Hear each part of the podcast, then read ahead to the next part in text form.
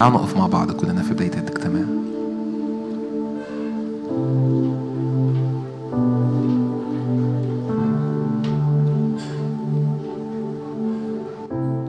معرفش كم حد حاسس بداية كان حضور الرب بالفعل مليان في وسطنا، ومجرد ما دخلنا القاعة في حضور، في حاجة حصلة في المكان. فشجعك وانت واقف او انت قاعد او انت مادت ايدك، مجرد التحم والتصق مع هذا الحضور. الرب بالحقيقة في وسطنا، وأمامه بنهدئ أنفسنا. إحنا واقفين مدين إيدينا، قاعدين ساجدين، لكن في اعتبار للرب اللي في وسطنا. كم حد مصدق أن الرب في وسطنا الآن؟ كم حد شاعر أن الرب في وسطنا الآن؟ شجعك لو شاعر أو مش شاعر، مصدق أو مش مصدق، مجرد التحم مع هذا الحضور وقول يا رب أنا جئت لكي أعبدك، جئت لكي أسجد ليك، أنت وحدك مستحق، أنت وحدك مستحق.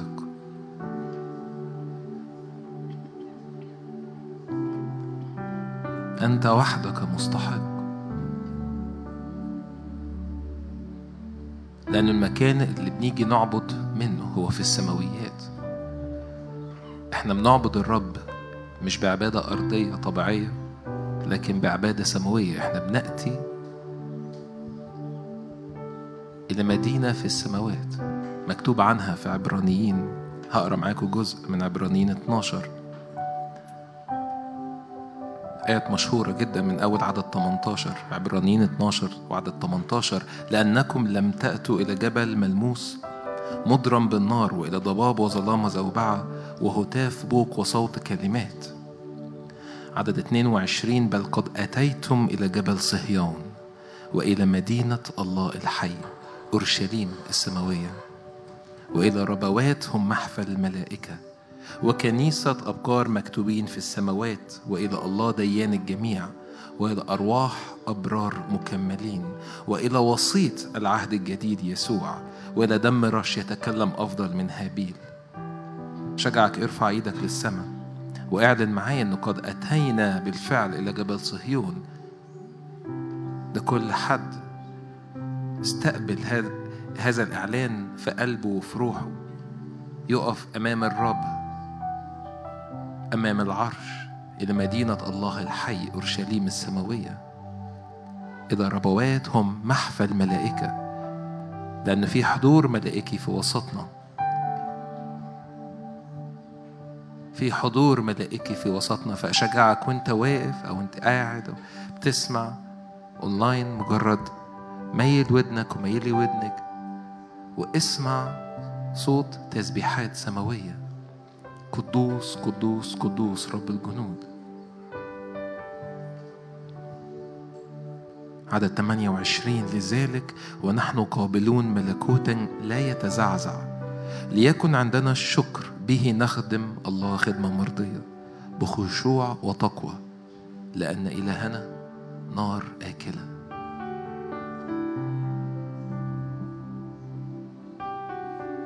لأن إلهنا نار آكلة. شجعك ارفع ايدك كمان مرة واعلن إنه إلهنا نار آكلة. الإله الذي يستجيب بنار هو الرب. إلهنا هو نار آكلة. الإله الذي يستجيب بنار هو الرب. اعلن إن في نيران بتنسكب من أمام الرب، في حاجة الرب بيرسلها على أبنائه. الجاعل مألكته رياحا وخدامه لهيب نار، لأنه عيناه لهيب نار هو يلهبنا. اطلب هذا النار في وسطنا الآن، اطلب حضور يسوع في وسطنا الآن. ملك يسوع على حياتك وعلى كل حاجة بتحصل دلوقتي. اعلن يسوع هو الأعلى بيننا، هو يعلو بيننا، هو اسمه فوق الكل.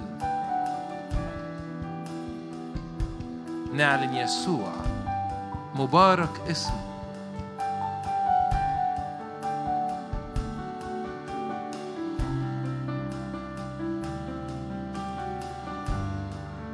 يسوع يسوع يسوع نتوجك، نعلن ملكك، تعالى الآن في وسطنا ولتعد وسط صبحنا.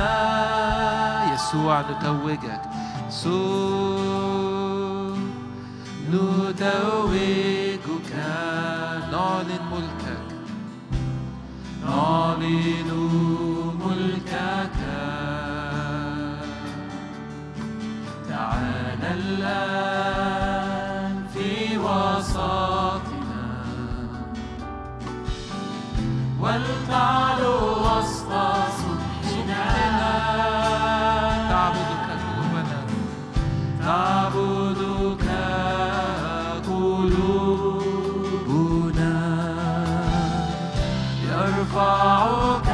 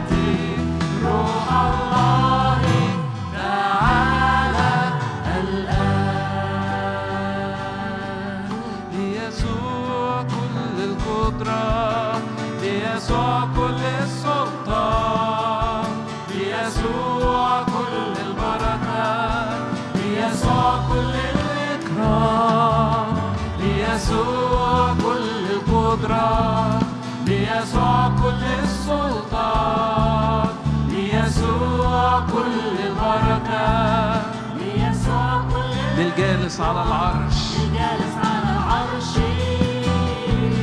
وللحمام البركة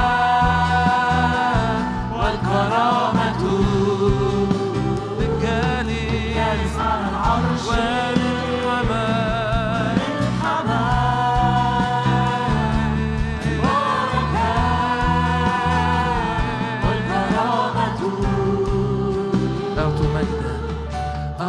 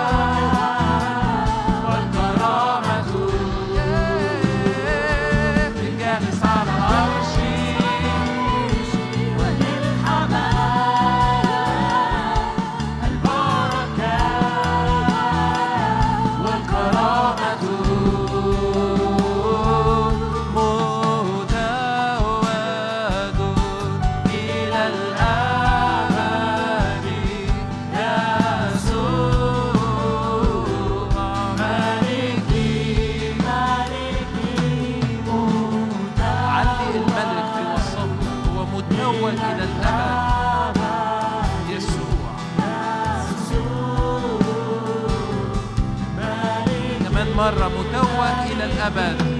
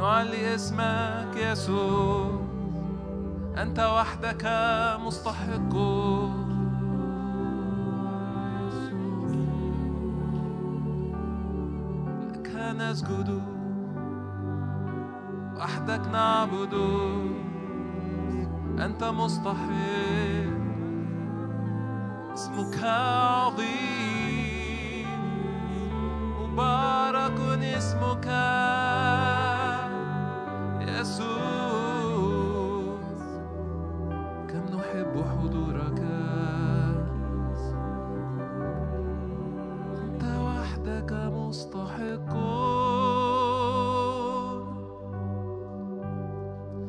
أنت وحدك مستحق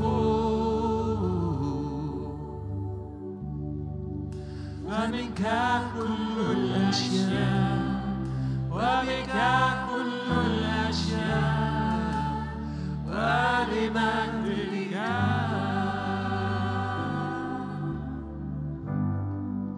أنت وحدك مستحق أنت وحدك يا يسوع أنت وحدك مستحق وحدك مستحق فمنك كل الأشياء وبك كل الأشياء فمنك كل الأشياء وبك كل الأشياء فمنك كل الأشياء وبك كل الأشياء فمنك كل الأشياء وبك كل الأشياء فمنك كل الأشياء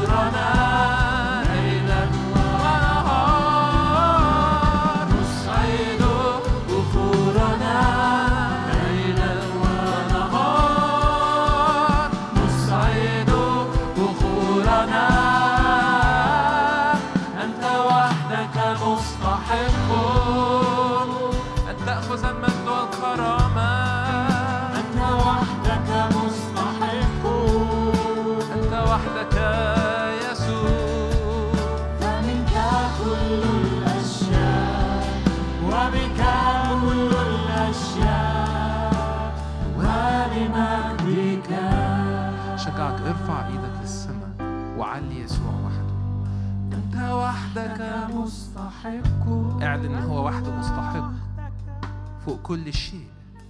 أنت وحدك مستحق. اسمه قدوس.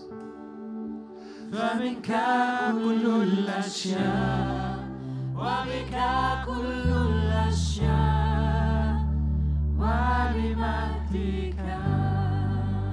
يعني كمان مرة هو وحده مستحق، أنت وحدك مستحق،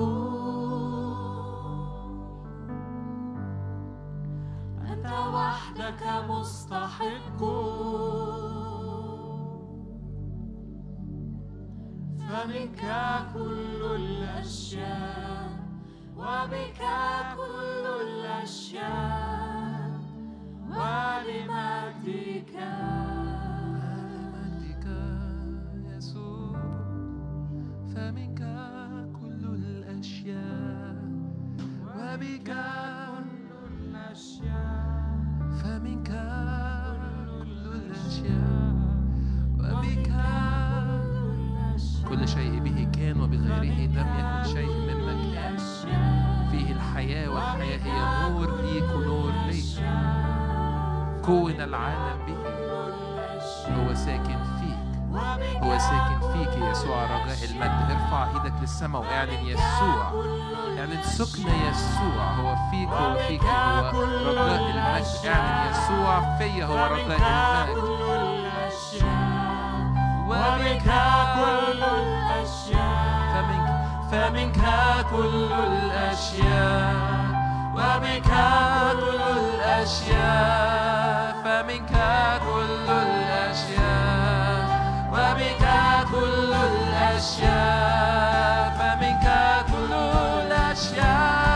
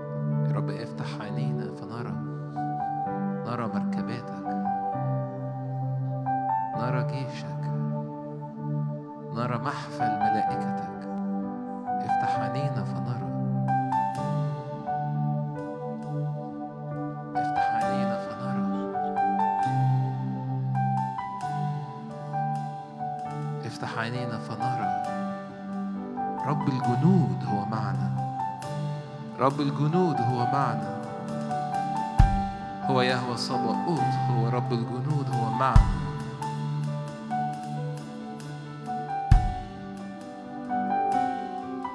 لسنا نضارب الهواء لكن احنا ساكنين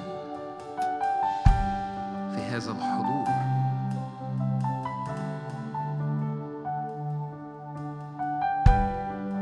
شجعك اطلب معايا الطلبة دي، قول له يا رب افتح عينيا فأرى، افتح أذني فأسمع، افتح ذهني فأدرك.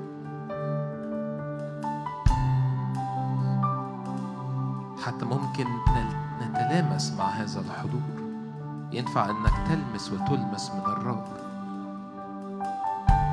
في مثل هذه الأجواء، في حضور بينساب وسط القاعة، في حضور بينساب من حتى وانت بتسمع أونلاين، في حضور بينساب.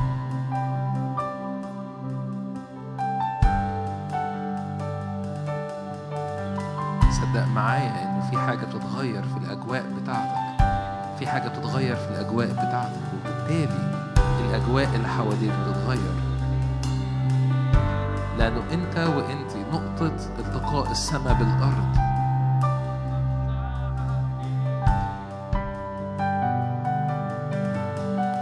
لان الخليقه مستنيه استعلان مجدك ومجدك، هذا الحضور المنسكب، هذا الكنز في أوان خزفية. فتلامس مع هذا الحضور، مش محتاج تعمل حاجة أكتر من أنه تصدق وتدعي الروح يحملك.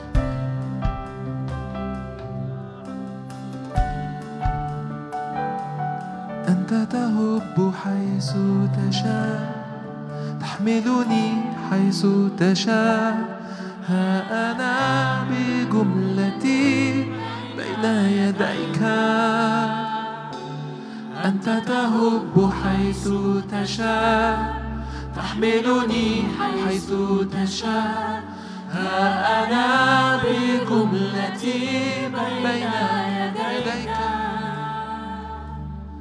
أنت تهب حيث تشاء، تحملني حيث تشاء. ها أنا بجملتي بين يديك، أرسل روحك، أرسل روحك يحملنا ويأتي بنا، ويأتي بنا. أرسل روحك يحملنا ويأتي بنا، ويأتي بنا إلى حيث أنت جالس، إلى حيث أنت ذاهب، إلى حيث أنت تريد وتشاء، إلى حيث أنت جالس، إلى حيث أنت ذاهب، إلى حيث أنت تريد وتشاء. أنت تهب حيث تشاء، تحملني حيث تشاء. ها أنا بجملتي بين يديك، أنت تهب حيث تشاء، تحملني حيث تشاء. ها أنا بجملتي بين يديك، أنت تهب، أنت تهب حيث تشاء، تحملني حيث تشاء. ها أنا بجملتي بين يديك، أرسل روحك، أرسل روحك يحملنا ويأتي بنا، ويأتي بنا. أرسل روحك يحملنا ويأتي بنا،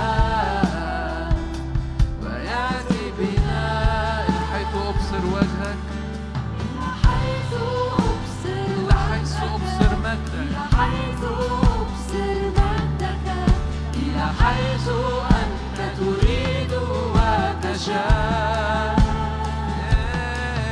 إلى حيث أبصر وجهك، إلى حيث أبصر مجدك، إلى حيث أنت تريد وتشاء،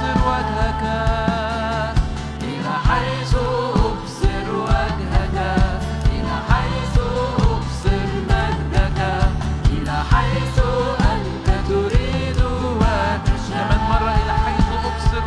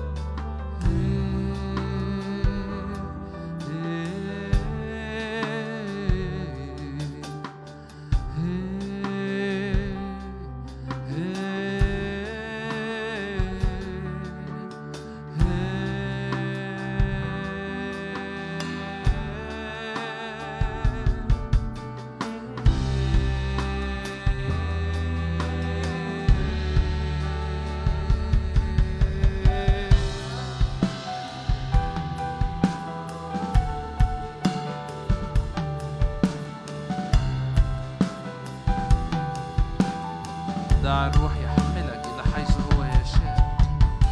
مؤمن جدا أن الرب يتراءى ليك وليا. الرب يتراءى ليك، الرب يريك، الرب يريكي. ما ينبغي أن يحدث في نعمة تتسكب وفي رؤية الرب يعطيها لكثير من الناس اللي بيسمعوا دلوقتي. صدق معايا إنك الرب يوريك أمور، لأنه بلا رؤية يجمح الشعب. الرب يعطيك رؤية. كل أمر أنت بتصلي له، كل أمر أنت بتصلي له، صدق إن في استجابات. صدقي إن في استجابات من السماء. الرب بيسكب من هيكله.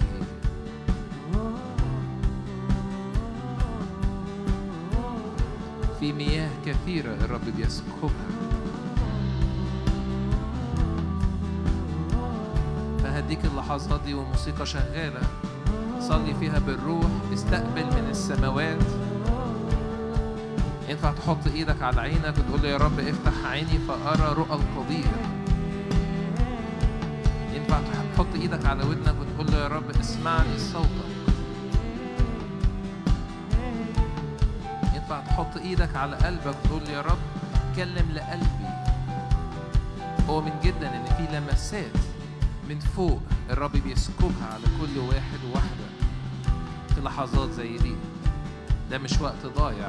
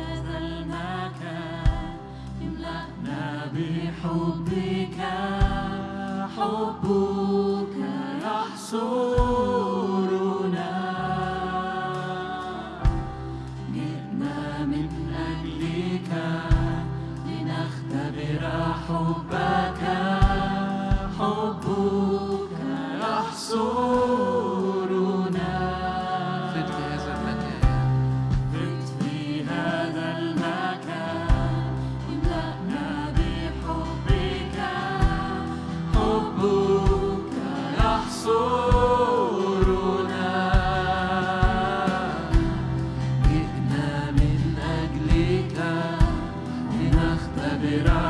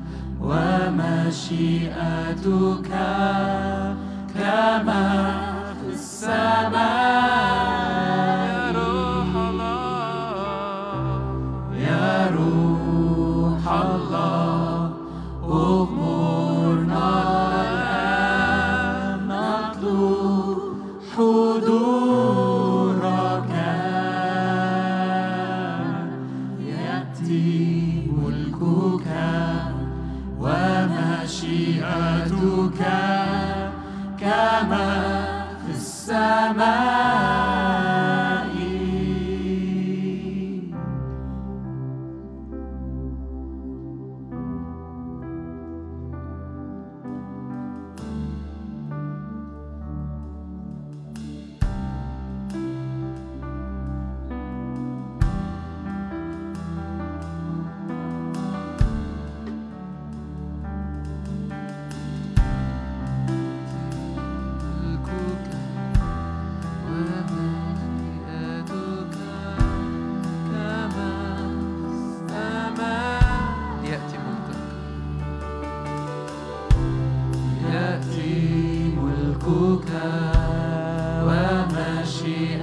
شفتك كما في السماء. كمان مرة ليأتي ملكك، ليأتي ملكك ومشيئتك كما. اعلنها على بيتك، اعلنها على شغلك. ليأتي ملكك، ليكن مشيئتك. ليأتي ملكك ومشيئتك كما في السماء. كمان مرة، ليأتي ملكك، ليأتي ملكك ومشيئتك كما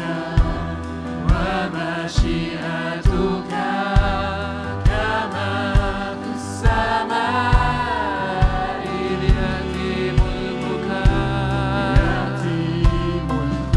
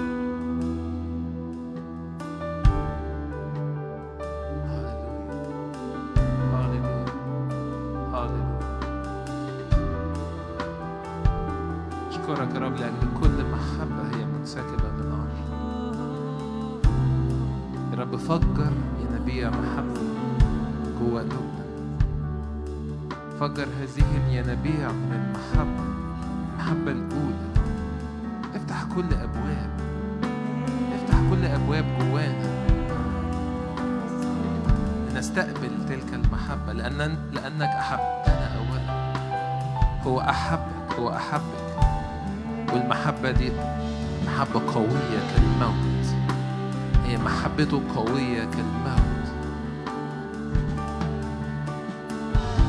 محبتك لهيب نار.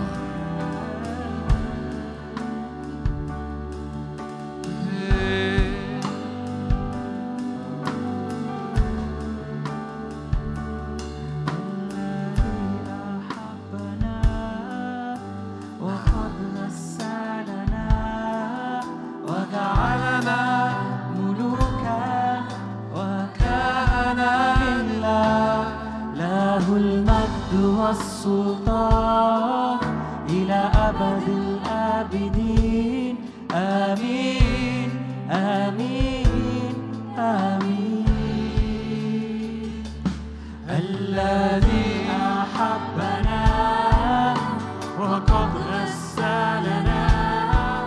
وجعلنا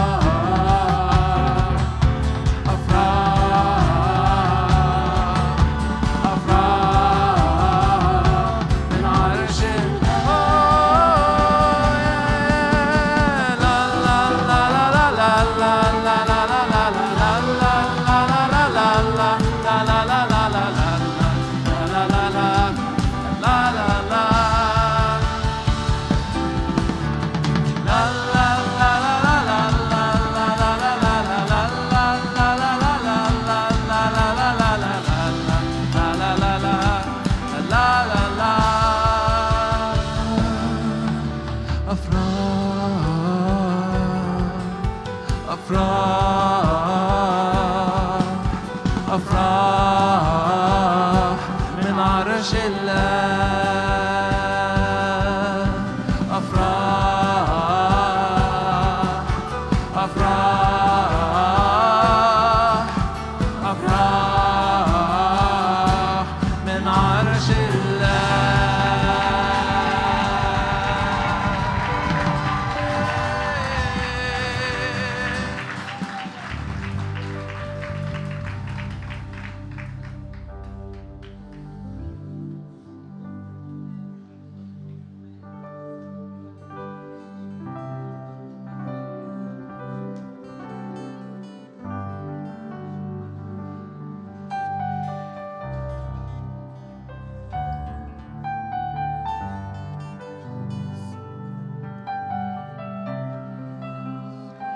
مدام الملك في مجلسه تفوح ناردين رائحته.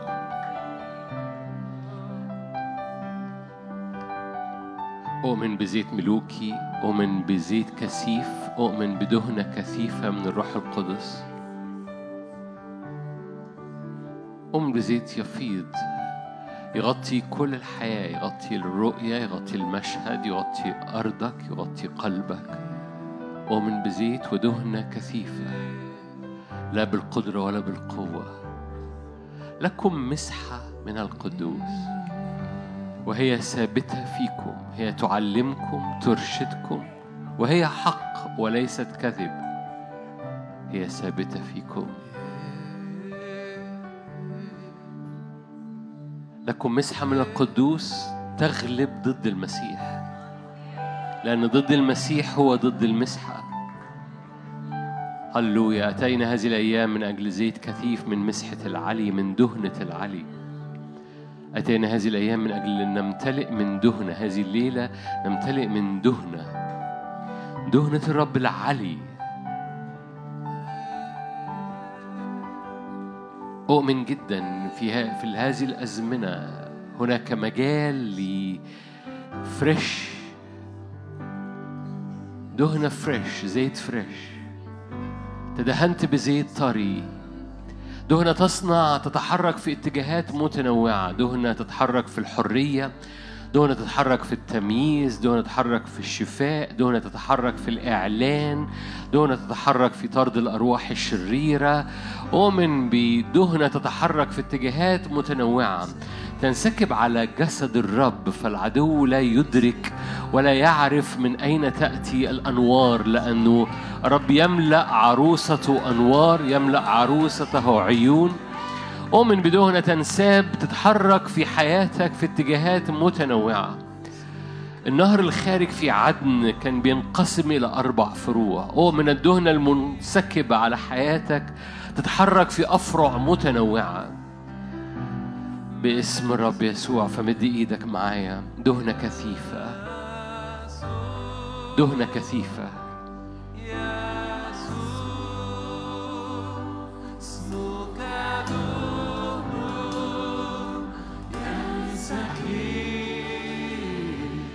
مجدا لاسمك، مجدا لاسمك. مجدا لاسمك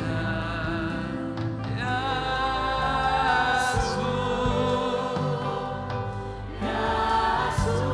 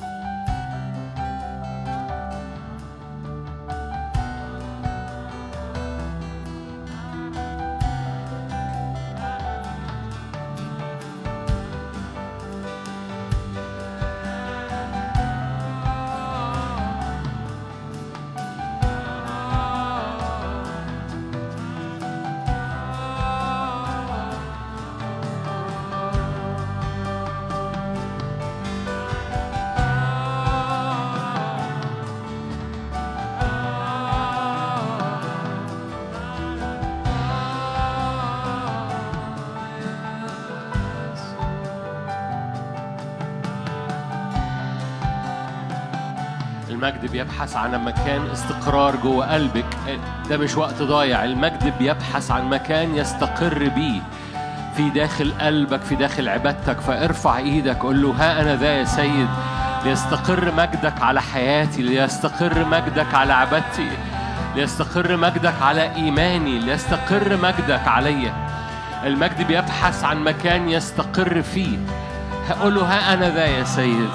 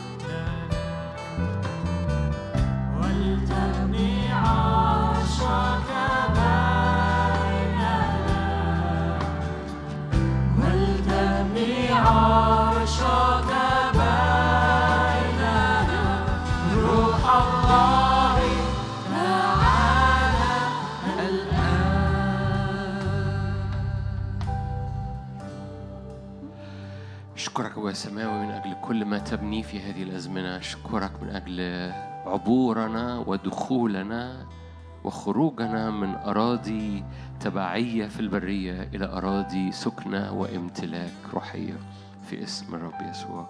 لكل المجد يا رب، آمين.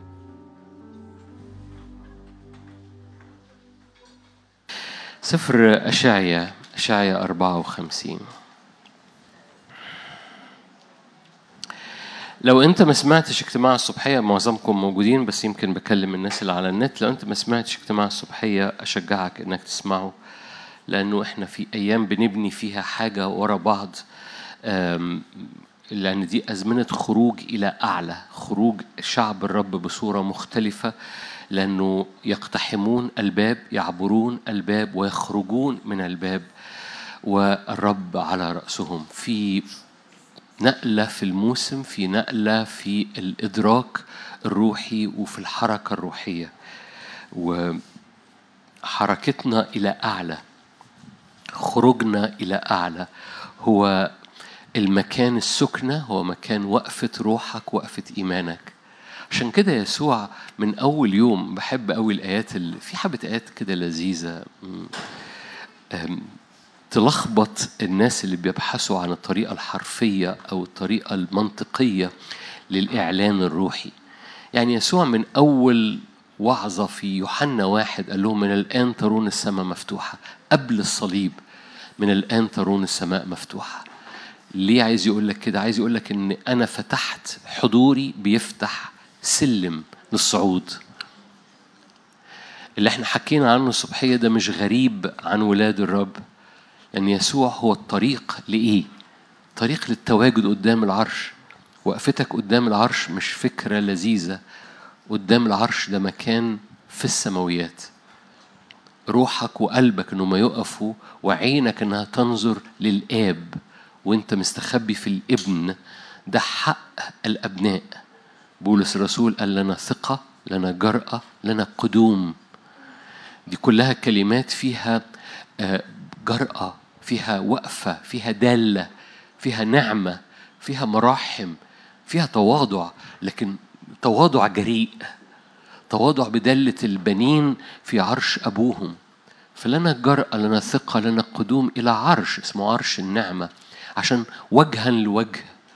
وجها لوجه ده تواجد قدام أشعة الرب المحررة الشافية المعالجة، اللي بتغير كل حاجة في نفسيتك وتنهزم وتخرج كل ظلال سودة رماها العدو على تبعيتك وعلى قيادتك وعلى شكك وعلى مخاوفك وعلى يمكن أغلط وعلى كل الحاجات دي. بتنسى نفسك في المشهد، بتنسى كل شيء، لأن هو بيملى المشهد. أحبائي لما هو بيملى المشهد كل حاجة بتتغير، والقصة كلها الدور اللي عليك. اجعل المشهد مش مفهوش انت، مفهوش تاريخك، مفهوش ضعفاتك. املى المشهد وجهه. في العرش مفيش حد قاعد بيهرش، ما كانش حد بيهرش قدامي في العرش مفيش حد قاعد بيهرش. في العرش المشهد كله، الحواس كلها مجموعة في الواحد يسوع المسيح. عشان كده قال كده في سفر أفسس، رسالة أفسس، يجمع كل شيء في الواحد في المسيح يسوع. فكل مشاعر، كل أفكار، كل كيان، كل محبة، كل خيال، كل حاجة بتتجمع في واحد. هو ده المكان. عشان كده مكان العرش مكان مريح جداً، لأنك بتنسى في نفسك، لأنه كل حاجة أنت متكعبل فيها العدو يرميها بظلال. طب ما أنت سمعت من ربنا وما حصلش، طب رب مش عارف إيه، وما طب ما وأسئلة وتشكيك وتخويف وذكريات وقصص قديمة. وفي العرش كل ده تجد ملوش أي قيمة. زي ما أيوب كان جواه أسئلة لمدة 40 إصحاح، عمال بيسأل أسئلة وبيتفشل تفشيلات وبيشتكي شكوى، لغاية لما جاء قدام الرب قال له بص يا رب، أنا كان عندي أفكار كتير، لكن الآن رأتك عيني فأندم وحط نفسي في التراب. ليه؟ لأنه قدام حضورك كل أسئلتي ليس لها قيمة، بتنحل محترقة بكل شكواها، بكل لخبطتها، بكل حاجة. في العرش كل كيانك بيتشفط، لو جاز التعبير، بيتاخد في البؤرة اللي انت خرجت منها اللي اسمها يسوع المسيح. هي دي العبادة. مش كده العبادة مهمة جدا. مش كده العبادة مش ترنيمة. العبادة حركة داخلية بتتحرك تجاه البؤرة اللي هي بؤرة نور يسوع المسيح، اللي منها كل النور بينسكب على ظلالي. فالعبادة خارجة لبؤرة النور، عشان من بؤرة النور يخرج نور على كل أوضة فيا. حركتك وراء الرب مش حركة عشوائية، حركة متدينة، حركة تقليدية. حركتك وراء الرب هستعمل التعبير البايخ، حركة رسولية في دوائر. كنت بتحكي عن العبادة الرسولية. يعني إيه عبادة رسولية؟ يعني عبادة متحركة بهذه المسحة الرسولية وراء رسول اعترفنا يسوع المسيح. دي مش عبادة بتلطش يا صابت يا خابت، تجيب ترنيمة ولا ما تجيبش ترنيمة. دي عبادة كسهام مبرية بتصيب الهدف وراء الملك من أجل تحقيق امتداد للملكوت. العبادة الرسولية هي عبادة بتفتح السماويات من أجل الرؤى والأحلام وإخراج الشياطين. العبادة الرسولية عبادة بتخترق بالملكوت قدام شعب كامل لكي يخرج وراء هذه السهام الخارجة في العبادة. تقول إزاي يعني عبادة رسولية؟ يقول لك يعني عبادة كلها متحركة ببعد الإرسالية تجاه رسول اعترفنا بحسم. وأول ما تجد مقاومة، الرسل أول ما يجدوا مقاومة يفركوا إيديهم ويقولوا هي مقاومة. ليه؟ لأن المقاومة معناها اختراقة. المقاومة مش معناها خنوع ورجوع لورا. عشان كده الكنيسة بتتبني على النعمتين دول الزيتونتين اللي حوالين المنارة. زيتون، عارفين الآية دي في زكريا 4، في زيتونتين بيفرغوا من أنفسهم. ارجع زكريا 4 من المحفوظات في هذه الخدمة. زكريا 4 في زيتونتين عن يمين وعن يسار المنارة. المناير في سفر الرؤيا علمنا الرب يسوع نفسه إن المناير هي الكنيسة، بس في زيتونة عن اليمين وزيتونة عن الشمال بتفرغ زيت ذهبي جوه المنارة. فدي حاجة نعمة بتفرغ زيت ذهبي جوه الكنيسة. ايه الزيتونتين؟ نلاقيهم في أفسس 22 مبنيين. الكنيسة مبنية على مسحتين، مسحة رسولية ومسحة نبوية. تقول يعني ايه مسحة نبوية؟ يقولك يعني صوت الرب اللي بيتكلم في الزمن، الحق الحاضر اللي بيخرج للزمن. تقول طب وايه المسحة الرسولية؟ يقولك المسحة اللي بتحرك الكنيسة باختراقها قدام كل مقاومة، تخلي الكنيسة قطر ما بيوقفش. هي دي المسحة الرسولية. المسحة الرسولية هي المسحة اللي بتبني، المسحة اللي بتخترق، المسحة اللي بتثبت، المسحة اللي بتضع أساسات. هنحكي النهاردة شوية على خفيف ونحكي أكتر بكرة. ففي زيتونتين بيفرغوا زيت ذهبي ببساطة موجودين. العربون بتاعهم مش بتكلم على وظيفة رسول ووظيفة نبي، بتكلم عن نعمة. ولازم تفرق ما بين الوظيفة والنعمة. كل وظيفة بتتبني على النعمة، بس النعمة بتنسكب في كل الجسد، ومش شرط ان كل الجسد يكون متحرك في الوظيفة.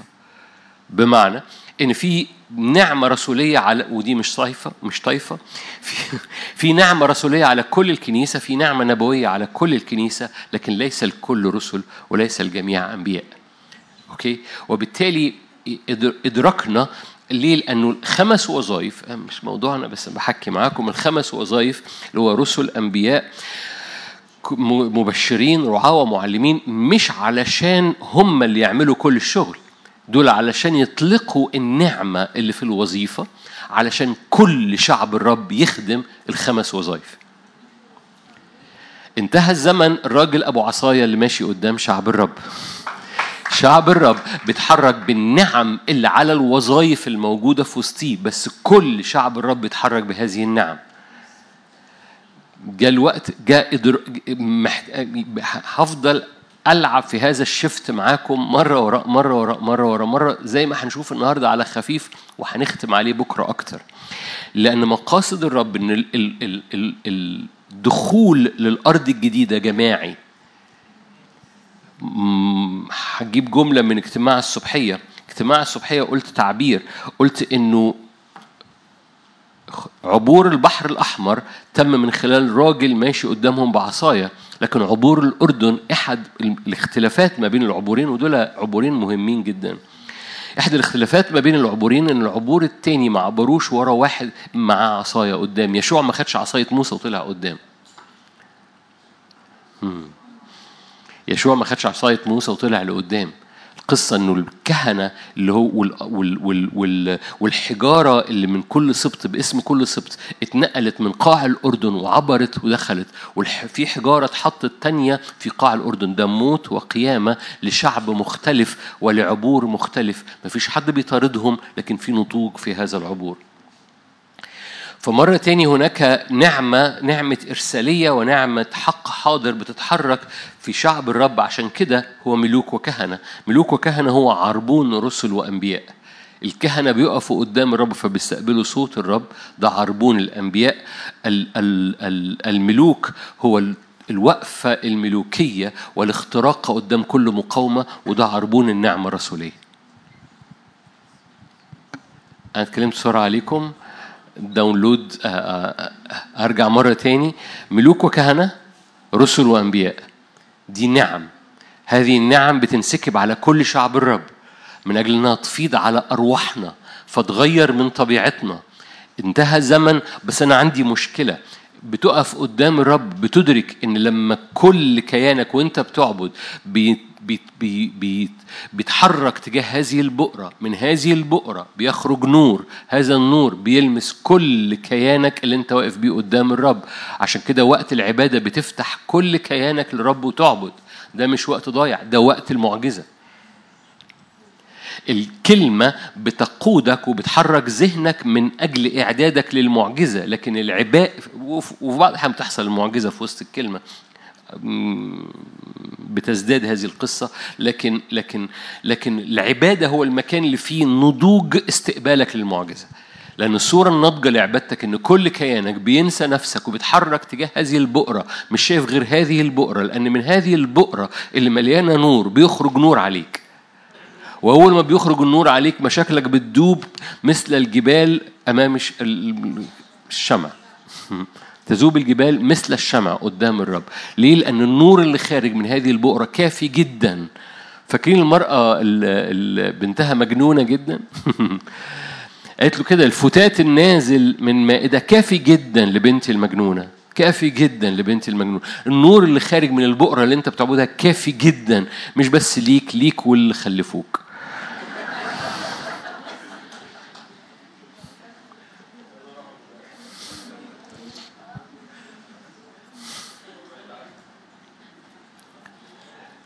لأن النور أقوى من الظلمة، الظلمة لا تقوى على النور. وجاء وقت إنك تصدق في النور، تصدق في النور وتلغي التدين المعتاد اللي أنا بصلي يا صابت يا خابت. ده مش النعمة الرسولية. النعمة الرسولية منشنة، شايفة، عارفة بمن آمنت، موقن أنه قادر أن يحفظ وديعتي، مصدقة أن النور لا يرجع فارغ، ينجح في كل ما أرسله إليها، ما عندهاش شك. فبالتالي لما بتقف قدام النور بتستقبل نور. الأمر محسون. مش بختك يا ابو بخيت، مش احتمال، لا، هي مدركة، عالم بمن آمنت، موقن أنه قادر أن يحفظ وديعتي إلى ذلك اليوم. كلمته لن ترجع فارغة، تنجح في كل ما أرسلوا ليها، كالمطرقة تحطم الصخر، بتنجح في كل مواجهات في حياتي. ليه؟ لأني ماشي وراء الرب. ومن أجل التكريس والتكليف اللي على حياتك، رب يحطم وينقل الجبال قدامك، لأنك متحرك وراء تكليف إلهي، وراء الرب. إذن لا يقف أمامك سدود. كل الأشياء في حياتك وفي ظروفك تتستف وتتحط في مكانها، صح. حتى الحاجات الصعبة تتحط في مكانها وفي وقتها. حتى اللي يرميه عدو الخير، يوم الرب عامل مانوفرز. عارفين يعني ايه مانوفر؟ يعني يعمل مناورة، أشكرك، يعمل مناورة للعدو، يحط العدو في مكان ويحطك أنت في مكان، زي مكان داود وشاول عند صخرة الزلقات. فداود يبقى هنا، شاول، وهو ما بينهم يعني لو نده هيجيبه، بس هم ده ماشي هنا وده ماشي هنا، مش شايفين بعض. شاول مش بيوصل لداود، لصخرة دي صخرة الزلقات. فالعدو يعمل مناورة من أجلك لأنك متحرك في التكليف الإلهي. رب حفظ داود، هو داود مش واخد باله. ياما بتحس انك انت، طب انا ايه اللي جابني هنا؟ اتاري انت حوالين صخرة الزلقات والعدو على الناحية التانية وانت مش واخد بالك، بس رب يعمل مناورة على العدو. تقولي الجو صعب، ده الزلقات دي وصخرة الزلقات، ده مكان مش لذيذ قوي. فعلا ما هو مش مكان لذيذ، بس اعرف حتى وانت في مكان مش لذيذ، الرب مدرك هو بيعمل ايه لو انت مسلم كل حياتك كل طريقك ليه. رب مش بيتعامل بالناموس، رب مش ناموسي، رب بيرى قلبك وبيتعامل معاك بحسب بساطة قلبك اللي مش شايف غير بؤرته جاي تكليفه على حياتك. أول ما بيرى قلبك باستقامة وراه بيقلب. ده قال لك كده أعطي أناس عوضا عنك. عارفين الآية دي؟ الآية دي في إشعياء، قال أعطي. ليه؟ لأنك أنت صرت عزيزا. أوكي. جاء وقت إنه تنفض تنفض استثمارك في مخازن رعمسيس وتتحرك بسلطان. إشعياء 54.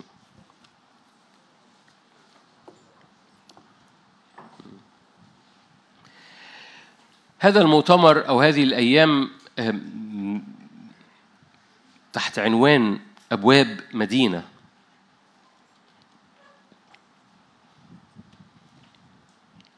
أقرأ من أول آية 10: الجبال تزول والأكام تتزعزع، أما إحساني فلا يزول عنك، عهد سلامي لا يتزعزع، قال راحمك الرب.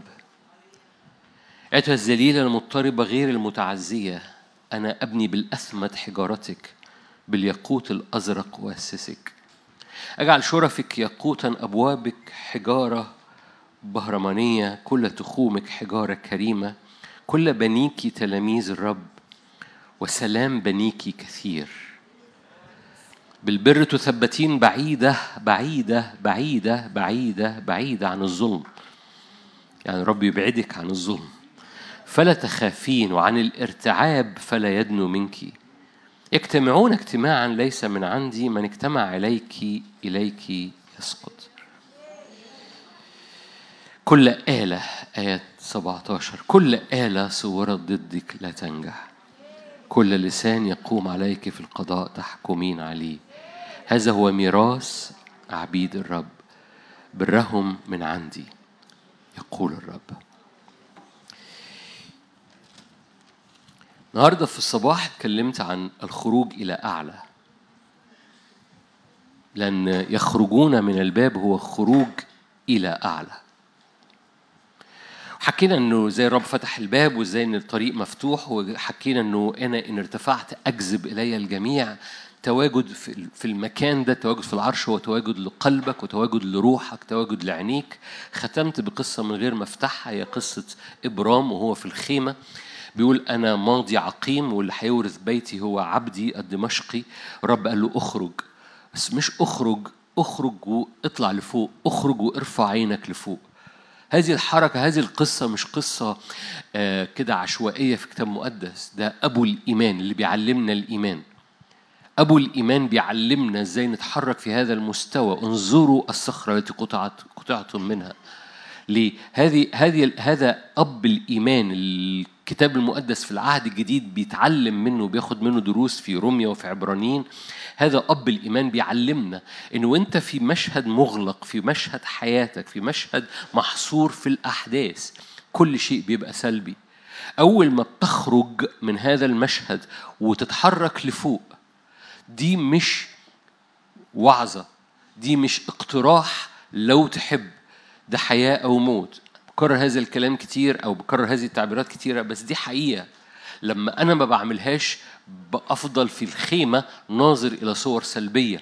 لما حضرتك بتعمل إنك تخرج وترفع عينك لفوق، المشهد كله بيتغير. في هذا المشهد، هو ده المشهد اللي حسبه الله برا لإبرام، هو ده المشهد اللي ذكره الكتاب المقدس في العهد الجديد، إن آمن إبرام. آمن إمتى؟ ده آمن في حاجات كتير. آمن لما ساب أور الكلدانيين، آمن. المشهد اللي هو بيحكي عليه آمن إبرام، إنه خرج من الخيمة وعد نجوم السماء. فآمن إبرام فحسبه له الله برا. أنتوا جمال. لما الرب ذكر في العهد الجديد إن إبرام آمن، كان بيعود في أوقات لما خرج من أور الكلدانيين. لكن لما في عبرانيين 11، لكن لما حكى الرسول بولس في رومية عن إيمان إبرام، كان بيحكي عن خروجه من الخيمة وعدوا نجوم السماء. أوكي، أنت فاكرني بوعظ أو بقول معلومة؟ نو، أنا مش بحكي معلومة، أنا بحكي لك أهمية هذه القصة. الرسول بولس في رومية بيعود لهذه القصة، يقول لك هو ده الإيمان. الإيمان أن لا تنحصر في اللي حاصل في حياتك وتقعد. عارفين اللي يقوموا واخدين بطانية كده وحاطين راسه تحتها ومش شايف غير ظروفه؟ ارفع البطانية واخرج وارفع كيانك لفوق. ارتفع، هو خروج إلى أعلى. أول ما بتتحرك إلى أعلى بتتواجد في مكان روحي الرسول بولس النبي إشعياء في العهد القديم بيلمح عليه، وفي العهد الجديد بيدعى مدينة الله. هذه المدينة مش السماويات، هذه المدينة مش العرش، هذه المدينة فيها عرش ربي قبلك فيه، بتتعامل فيه مع الرب، بس هذه المدينة مش العرش، مش السماويات. واضح ان هقضي ليله جميله مع بعض. هذه المدينه هذه المدينه مش العرش، فيها عرش، الرب جالس في المدينه، الرب عنده عروش كتيره. بالمناسبه ارجع ورايا هتجد في عروش كتيره في كتاب مقدس بيتواجد فيها الرب. الرب عنده عروش متحركة بيتقابل فيها معاك. لما حضرتك بتقف قدام العرش ده مش العرش اللي هتقف فيه في النهاية بعد ما تخلص كل الأمور، ده عرش تاني. رب عنده كذا عرش، ربنا كبير. كتاب مقدس مليان عروش متنوعة، عروش مختلفة، مش موضوعنا، يمكن في مرة نحكي لو دي ليها فايدة من جهة إشباع البشرية نحكي عن أنواع العروش في كتاب مقدس. وبالتالي هذه المدينة هي تواجد روحي، هو حالة روحية رب يفتحها لأولاد الرب. هي حالة روحية رب يفتحها لأولاد الرب إنهم يتواجدوا فيها، يتراءوا فيها قدام عرش النعمة، قدام الرب على حساب دم المسيح. هذا المكان هو مكان روحي. ذهني اتشتت لأن في ناس بتتحرك، لكن ببساطة أتيتم كده في عبرانيين 12 آية مشهورة المحفوظة كده، قد أتيتم إلى مدينة الله السماوية. ده كل مرة بنيجي قدام الرب، أتيتم إلى كنيسة الله، إلى مدينة الله السماوية. إذن كل مرة بنتواجد في حضور ربنا أو في الكنيسة، إحنا بنتواجد في المدينة. بس ده مش المدينة النهائية، المدينة مش العرش، المدينة فيها عرش، بس هذه المدينة هي حالة روحية بنتحرك فيها، بنتواجد فيها، بنتقابل مع الرب فيها، بنتحرك. والسمائيين بيتحرك، السمائيين بمعنى ملائكة الرب وأجناد الرب الروحية، وبنتحرك في هذا الحضور الإلهي المجيد اللي مليان رؤية، مليان سلطان، مليان إعلان بينقلنا. خليني أرجع مرة تاني للآيات اللي قدام حضرتك. الذليلة المضطربة غير المتعزية أنا أبني بالأثمد حجارتك، بالياقوت الأزرق وأسسك، شرفك ياقوتا، أبوابك حجارة بهرمانية، كل تخومك حجارة كريمة. ده بيتكلم عن مدينة مليانة حجارة كريمة. هذه القصة مش قصة طايرة في الهواء، مش معاني روحية كده طايرة في الهواء، ده حقيقة هحكي معاك حالا فيها، وهو ده مشاركة النهاردة. عشان كده قلت هنقضي ليلة كويسة قوي مع بعض. اللي بيتحركوا في هذه المدينة كل بنيكي ايه؟ دول بنوا المدينة، دول بنوا العروس، دول بنوا. كل بنيكي تلاميذ للرب، وسلام بنيكي كثير في المدينة، بالبر تثبتين. يعني وجودك في المدينة بتثبت في البر. أنا ممكن أقعد هنا وأربع لأن الآيات ملغمة بمعاني. يعني بالبر تثبتين، حد هنا يحب يبقى مثبت في البر؟ كون دائما في المدينة، لأن المدينة هي المكان البر بيثبت في حياتك فيها. تقول لي إيه المدينة؟ أقول لك هي الحالة الروحية اللي أنت أول ما بتخرج من الخيمة وترفع عينيك لفوق وتثبت قلبك لفوق وتعد النجوم. النجوم هي وعود الرب، يعني تملى المشهد وعود الرب، تملى المشهد بدل ما انت قاعد تحت الخيمة باصص لنفسك بتقول أنا اللي هيورثني العبد الدمشقي. بتخرج من الخيمة وترفع عينك وتقعد تتأمل في وعود الرب، في جمال الرب. انت كده بتتواجد، روحك بتتواجد في هذا المكان بجرأة وقدوم قدام عرش النعمة. وجودك في هذه المدينة بيثبتك في البر. عايز تنزل انزل، بس خلي بالك المدينة بتثبتك في البر.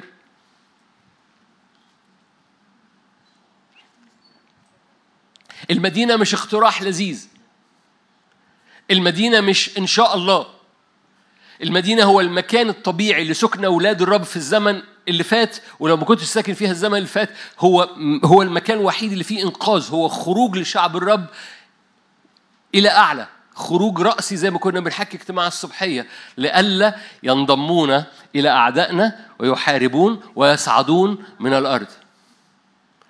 يصعدون يعني يخرجون، بس يخرجون لفوق. حبائي، وجود روحك وسكن روحك في هذه المدينة اللي هي أنا ذليلة مضطربة غير متعزية، بس أنا بقوم ناقل الطبيعة الإلهية بتاعتك وقوم ناقلها ليك وانت موجود في المدينة. بالأسمد حجارتك وبالياقوت أؤسسك. الياقوت الأزرق ده الحاجات السماوية يعني. أجعل شرفك ياقوتا، أبوابك حجار، أبوابك حجارة بهرمانية، كل تخومك حجارة كريمة، كل بنيك تلاميذ للرب وسلام بنيك كثير. نعم، لو تلمزت في الحضور الإلهي دي أحسن تلمزة ممكن تتلمزها. بالبر تثبتين، بعيد عن الظلم فلا تخافين، الارتعاب لا يدنو منك. والنتيجة كل آلة صورة ضدك. بصوا، الأزمنة تواجدك في المدينة بيخليك مطمئن. كل آلة وكل لسان تحكمين عليه. هذه المقدمة مقدمة بس علشان روح معايا سفر الرؤيا، رؤيا 21.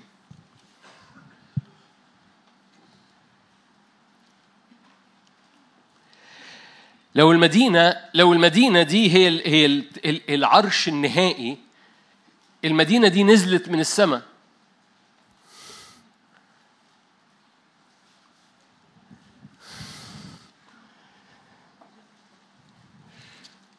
يعني في ناس متصورة ان المدينة دي الحاجة اللي هنروح لها في الآخر بعد ما نموت.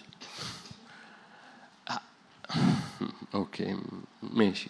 رؤيا 21، مش هنتكلم في الأخرويات عشان الأخرويات هتدخلنا في خناقات،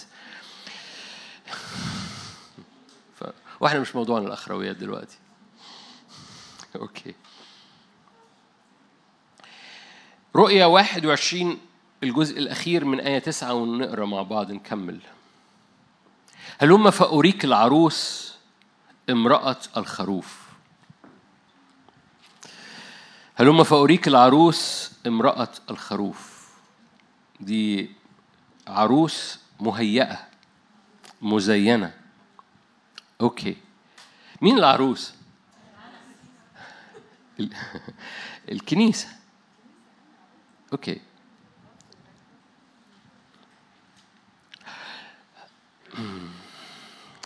أنتوا بتقروا كتاب مقدس؟ طيب، هلما فأريك العروس امرأة الخروف.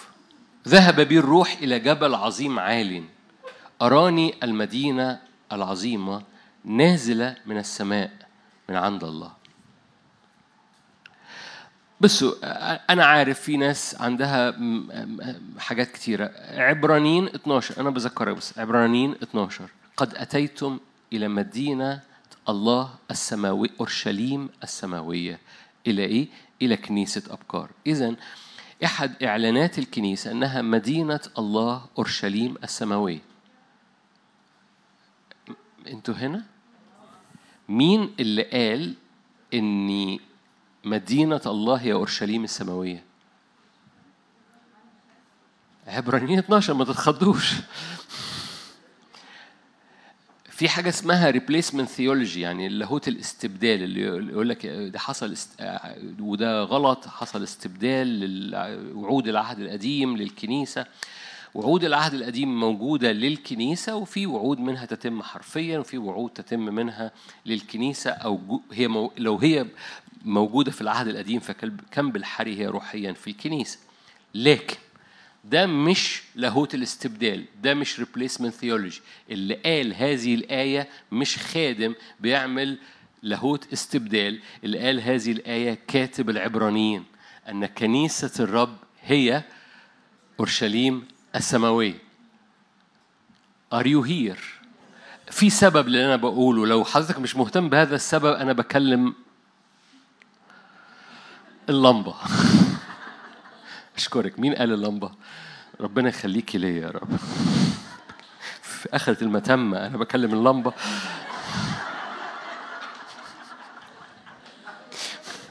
بعد كل السنين دي بكلم اللمبة. المشكلة لو اللمبة ردت.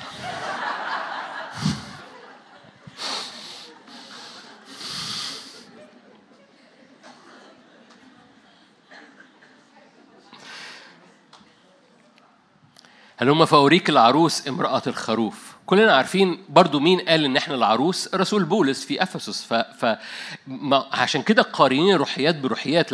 لما الكتاب المقدس يقول لك تفسير لكلمة ما تقولش ده ريبليسمنت ثيولوجي أو ده لاهوت استبدال، ده هو اللي قال لك التفسير، ده هو اللي قال لك المعنى موجود في دي. فلما قال لك إن الكنيسة هي عروس، هو اللي قال، مش إحنا اللي قلنا. لما قال لك إن كنيسة الرب هي أورشليم، مدينة أورشليم السماوية، هو اللي قال ده مش ريبليسمنت ثيولوجي، ده مش لاهوت استبدال. هلما فأريك العروس امرأة الخروف، وذهب بي الروح إلى جبل عظيم أراني المدينة أورشليم المقدسة. ده مش أورشليم اللي في الأرض، ده مش وداه لأورشليم اللي في الأرض، ده طلع بي إلى جبل عالي وداه حاجة سماوية.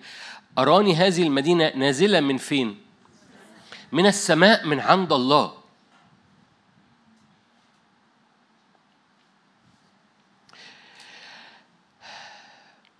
فالمدينة نازلة، مش بنطلع لها.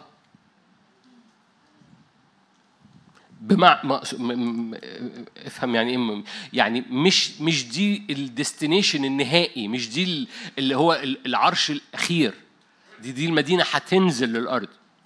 أراني المدينة نازلة، بدون دخول في أخرويات. خلينا لها مجد الله، ولا معانها شبه أكرم حجر كحجر يشب بلوري.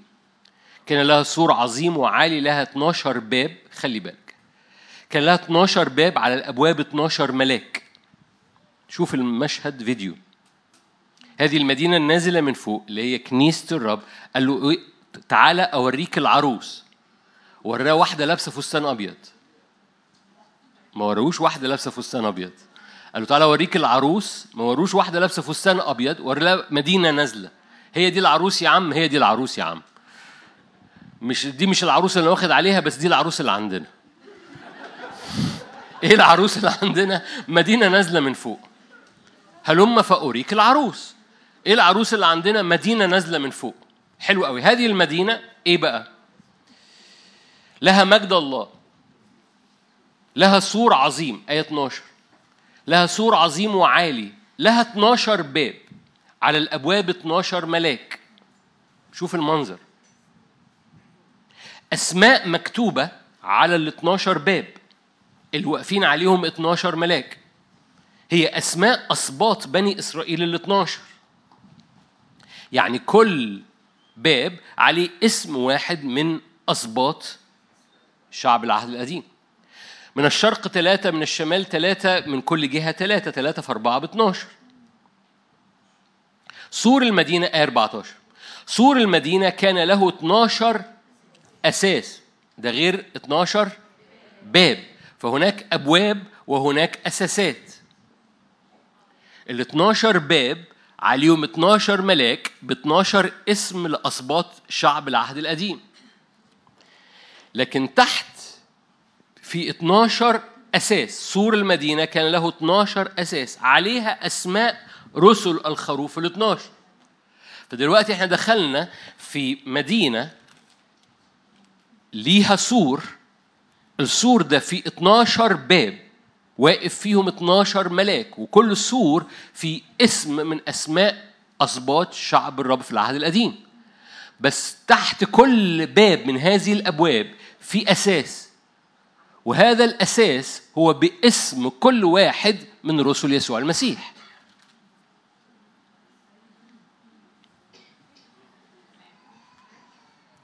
انتوا هنا مش كده؟ أوكي. آية 15، الذي كان يتكلم معي كان معه قصبة من ذهب لكي يقيس المدينة وأبوابها وأسوارها. في الآخر قاعد يقيس. هي مربعة، طول وعرض وارتفاع هم متساوية. آخر آية 16، الطول والعرض والارتفاع متساوية. آية 19، أساسات سور المدينة. الأساسات دي أنهي واحدة؟ دي الرسل. أساسات سور المدينة مزينة بكل حجر كريم يشبه ياقوت أزرق، عقيق أبيض، زمرد زبابي، جزع عقيقي. أوكي، 12 حجر في 12 أساس. آية 21 ويتنقل ال 12 باب. خلي بالك، ال 12 أساس كل واحد منهم حجر كريم من نوع مختلف. ال 12 باب، إيه ال 12 باب؟ أصباط. 12 لؤلؤة، كل واحد من الأبواب كان من لؤلؤة واحدة، وسوق المدينة ذهب نقي كزجاج شفاف. هنط معاك آية 25، أبوابها لن تغلق نهارا، لأن ليلا لا يكون هناك، فمش لا تغلق نهارا وليلا، مفيش ليلا أصلا. لن يدخلها شيء دنس ولا ما يصنع رجسا وكذبا إلا المكتوبين في سفر حياة الخروف. أمين. نقف هنا. مؤكد في صورة، هذه الصورة بتكتمل في أزمنة، لكن هذه الصورة برضو مش خادم بيقولك، عبرانيين 12 هو اللي بيقول لنا كل مرة بنأتي إلى اجتماع، كل مرة بتتواجد قدام الرب بنأتي إلى جبل للرب، إلى مدينة الله أورشليم السماوية، إلى دم يتكلم أفضل من دم هابيل، إلى دم رش، إلى وسيط العهد الجديد يسوع المسيح، إلى الله الآب دهان الجميع. حد فاهم حاجة؟ وبالتالي حضرتك بتتواجد في هذه المدينة إلى أن تأتي هذه المدينة. روحي أشكرك. فبالتالي حضرتك بتتواجد في هذه المدينة، خروجك من الخيمة زي إبرام، وإن تخرج لكي تتحرك رأسياً إلى العرش النعمة، هو تواجد في المدينة اللي فيها تثبت بالبر. هي حالة روحية فيها عرش، فيها تواجد، فيها إعلان. هو بتملى الكيان، كل بنيها تلاميذ للرب. تواجدك في هذه المدينة بيحركك في تلمذة الإعلان. تواجدك في هذه المدينة بيثبتك في البر.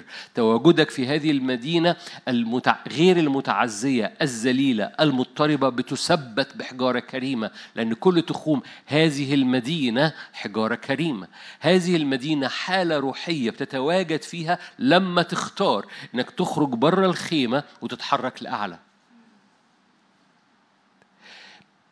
احنا داخلين على أزمنة الشعب الرب كله بيخرج إلى هذا المكان. هذا المكان مش محتاج تخرج لمكان فاضي، هذا المكان ممكن تخرج له في العربية، تخرج له في المواصلة، تخرج له في الشغل، تخرج له في البيت. هذا المكان هو حالة قلبية. أول ما عينك تبطل تبص لأي حاجة حواليك وتتحرك تجاه البؤرة اللي خارج منها نور، عشان النور يملأ كل منطقة في حياتك، بتتنقل من الطبيعي للمدينة. تواجدك في هذه المدينة وتواجد في العرش قدام الرب، رب يتحرك، رب يوجد هناك. تواجدك في هذه المدينة بيحركك في أبواب وأساسات، فبتؤسس على حجارة كريمة، تتحرك في أبواب قوة. هقول آية كلنا عارفينها، كنت هروح لها مش هروح لها، كلكم عارفينها. يسوع قال في متى 16 أنا أبني كنيستي وأبواب الجحيم. أوكي، ده تعبير روحي ولا تعبير ممكن يكون ربنا قصده؟ طبعا أبواب الجحيم، حكينا على قيصرية فيلبس كان اسمها أبواب الجحيم لأن كان فيها سحر وفيها النجاسة وفيها كل حاجة. أنا مدرك ده، بس خليني مرة تاني، لو خدنا القصة من الجسدي بتاع قيصرية فيلبس، وأن كان فيها تحديات مع أسحار ومع نجاسة، وقلنا أن الجحيم لو قلنا دي حالة روحية له أبواب، وأبوابه هي أبواب الموت وأبواب الهوية، لأن بالمناسبة الموت والهوية أرواح. الهوية مش مكان جغرافي، الهوية روح شرير من أرواح الخاضعة للشيطان، لأن رب ربط الهوية. الهوية مش مكان جغرافي، الهوية روح. قال لي مفاتيح الموت والهاوية، والهاوية تبقى مربوطة. فرجوعا مرة تاني، مش موضوعنا قوي، المدينة لها أبواب والجحيم له أبواب. أوكي، ما يكسر أبواب الجحيم هو أبواب المدينة.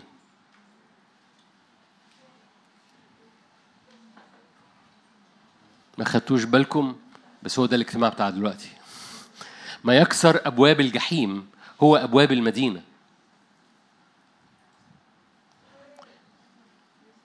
هذه الأبواب على أساسات، ونحكي على الأساسات بكرة، بس النهاردة هتكلم على الأبواب، لأن إحنا هذا الأيام عن أبواب مدينة الله. أبواب المدينة هي اللي بتكسر أبواب الجحيم، لأن اللي بيكسر أبواب هو أبواب. أبواب هو مكان القوة، أبواب هو المكان اللي فيه السلطان في المدينة. مش حكي معاك عن قصص الأبواب في كتاب مقدس، لكن الأبواب هو مكان السلطان، هو مكان التشريع، هو مكان القوة، هو مكان الحرب، هي حرب الأبواب. فالأبواب هو مكان القوة، عشان كده المدينة لها أبواب من كل جهة، والجحيم له أبواب. بس الكنيسة الصاعدة، الجماعة فاكرين الصبحية، الجماعة الخارجة من الأجواء، اللي رفع عنيها، اللي مثبت عنيها، الإكليسية لها أبواب. فالإكليسية بتكسر أبواب الجحيم، لأن هذه الإكليسية بتتواجد في مدينة لها أبواب.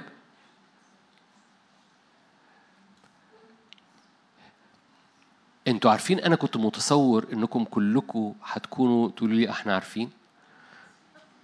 عارفين.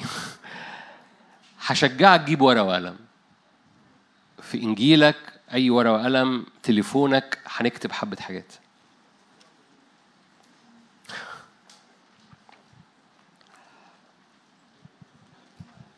مش عشان تفتح تليفونك فتجيب فيسبوك.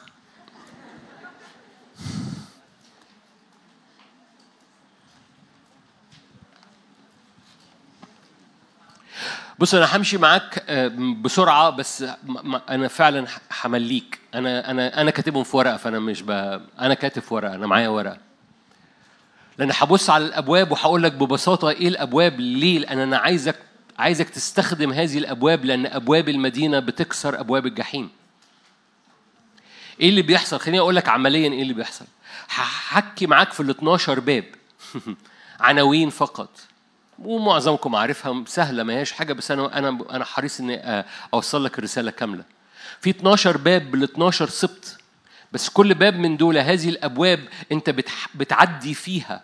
ففي أيام هتستعمل الباب ده والباب ده، في أيام هتعدي الباب ده والباب ده. هتبص معايا على 12 باب، هتكتشف اللي هم ال12 سبط الموجودين على 12 أساس، اللي هم 12 رسول. كل باب من دول هو مكان قوة، لأن الأبواب هو مكان القوة، مكان التشريع، مكان السلطان. هذه الأبواب هي اللي بتكسر أبواب الجحيم في حياتك. ليه قلت لك اكتب ورايا؟ مش علشان أقول لك اكتب ورايا، عشان أقول لك أنا عايزك تحط قدامك ال12 باب وتنظر ليهم وتقول أوكي، أنا هتحرك في الباب ده والباب ده والباب ده، وبعد كده بكرة هتحرك ما بين الباب ده أنا بتحرك في المدينة، بتحرك من باب إلى باب. أن الرب يريدك أن تتحرك استراتيجي، فاهم، مش بتضارب الهوى، وتدرك أهمية كل حاجة. في حاجات منهم بسيطة جدا، في حاجات منهم سلسة جدا، في حاجات منهم تقولي ده طبيعي عادي يعني. أقولك بس تعالى بقى ادرك معايا إن اللي أنت بتقول عليه عادي ده ما تستهنش بيه، ده باب من أبواب المدينة، فاستخدمه بإيمان، استخدمه بإدراك.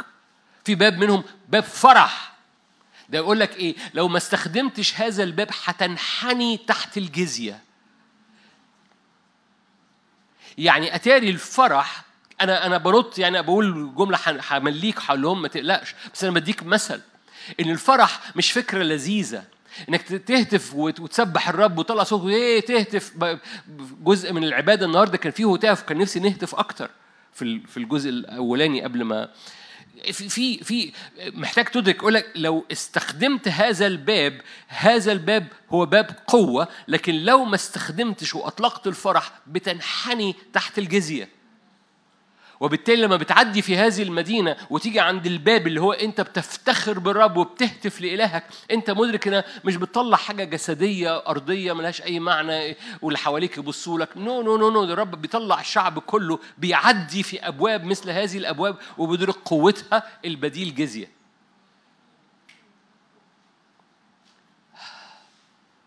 وبالتالي لما حكي معاك على 12 باب، ومواش اكتشاف، يعني لما تحكي معاك على 12 اللي محتاج ينور جواك في هذه الليلة. ال12 باب دول مش تأملات في الكلمة. ال12 باب دول 12 باب في مدينة الله، اللي منهم لما بتتحرك فيهم تتحرك من واحد للتاني بحسب اليوم، بحسب الاحتياج، بحسب الظروف.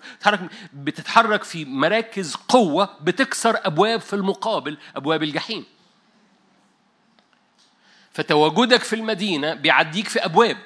يقول لك سوقها كله ذهب، القصة كلها مجد، قدام العرش هو النور، مفيش هيكل، هو النور. وبالتالي تواجدك في المدينة في حبة حاجات واضحة في الكتاب المقدس، إن في عرش هو مالي المشهد، مفيهوش ليل، هو نهار طول الوقت. نمرة 2، السوق كله ذهب، يعني القصة كلها مجد. أوكي، أي حاجة تاني؟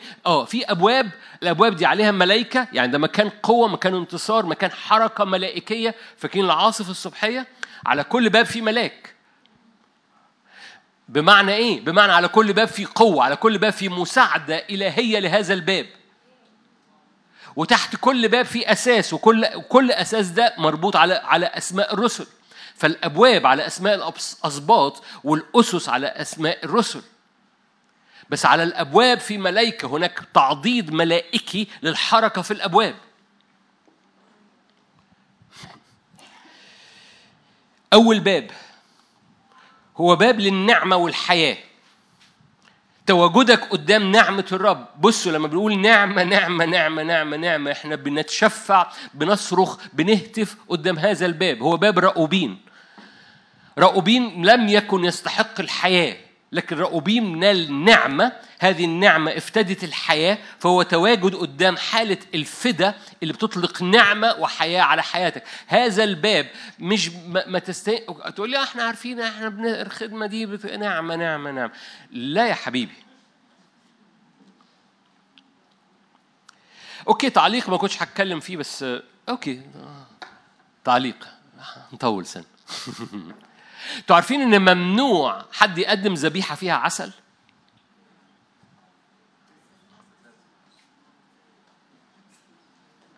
تقول ده العسل حاجة جميلة قوي، ده أنا لو قدمت عسل للرب، عسل ممنوع حد يقدم للرب ذبيحة فيها عسل. طب ده ليه معنى في العهد الجديد؟ هكمل الصورة. العسل في الكتاب المقدس دائما نازل من فوق. إذا ما ينفعش عسل يبقى طالع من تحت، العسل دائما نازل من فوق. ممنوع انك تقدم ذبيحة فيها عسل. يعني ايه المعنى؟ بصوا ده تأمل، اوكي، علشان انا عارف في دماغة هنا، ومش انتوا بس، اللمبة. فين الاختينا بتاعت اللمبة؟ انا بكلم اللمبة دلوقتي. اوكي، هدور عليكي كل اجتماع عشان موضوع اللمبه ده، او هدور على اللمبه.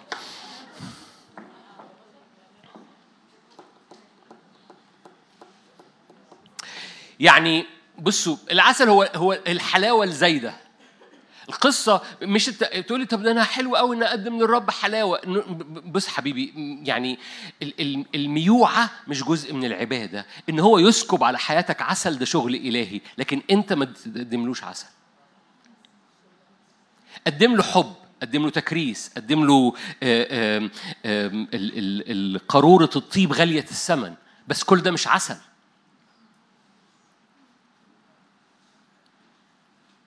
اي اي اي اي، هللويا. انا مبسوط. وبالتالي اللي هو حتى لما بتقدم حب، حتى لما تقدم تكريس، حتى لما بتكسر قاروره الطيب، انت مش بتقدم عسل. ممنوع في العهد القديم ان يبقى في تقدمه للرب فيها عسل. بمعنى ما تقدمش حاجات نفسيه، ما تقدمش حاجات كده فيها ميوعه، ما تقدمش حاجات نعمه نعمه نعمه. لا يا حبيبي، احنا بنقول نعمه، احنا بنتشفع، احنا بنصرخ، احنا بنضرب الارض من اجل انها تتفجر نعمه وينزل عسل الرب. فاحنا ما زلنا بنشتار العسل النازل مش العسل الطالع.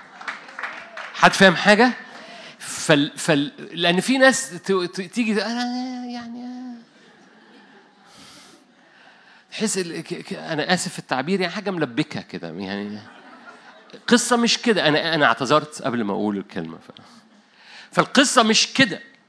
القصه فيها بعد الرسول. البعد الرسول ده فيه بعد جاد، فيها بعد اختراق. انا عارف انا بعمل ايه، فحضرتك عارف بتعمل ايه. مش بتقدم حاجه كده ميعه مش رايحه الحته. انت بتستقبل عسل الرب، لكن ممنوع انك تقدم ذبيحه فيها عسل. ارجع الكلمه، كلمه في ايديكم.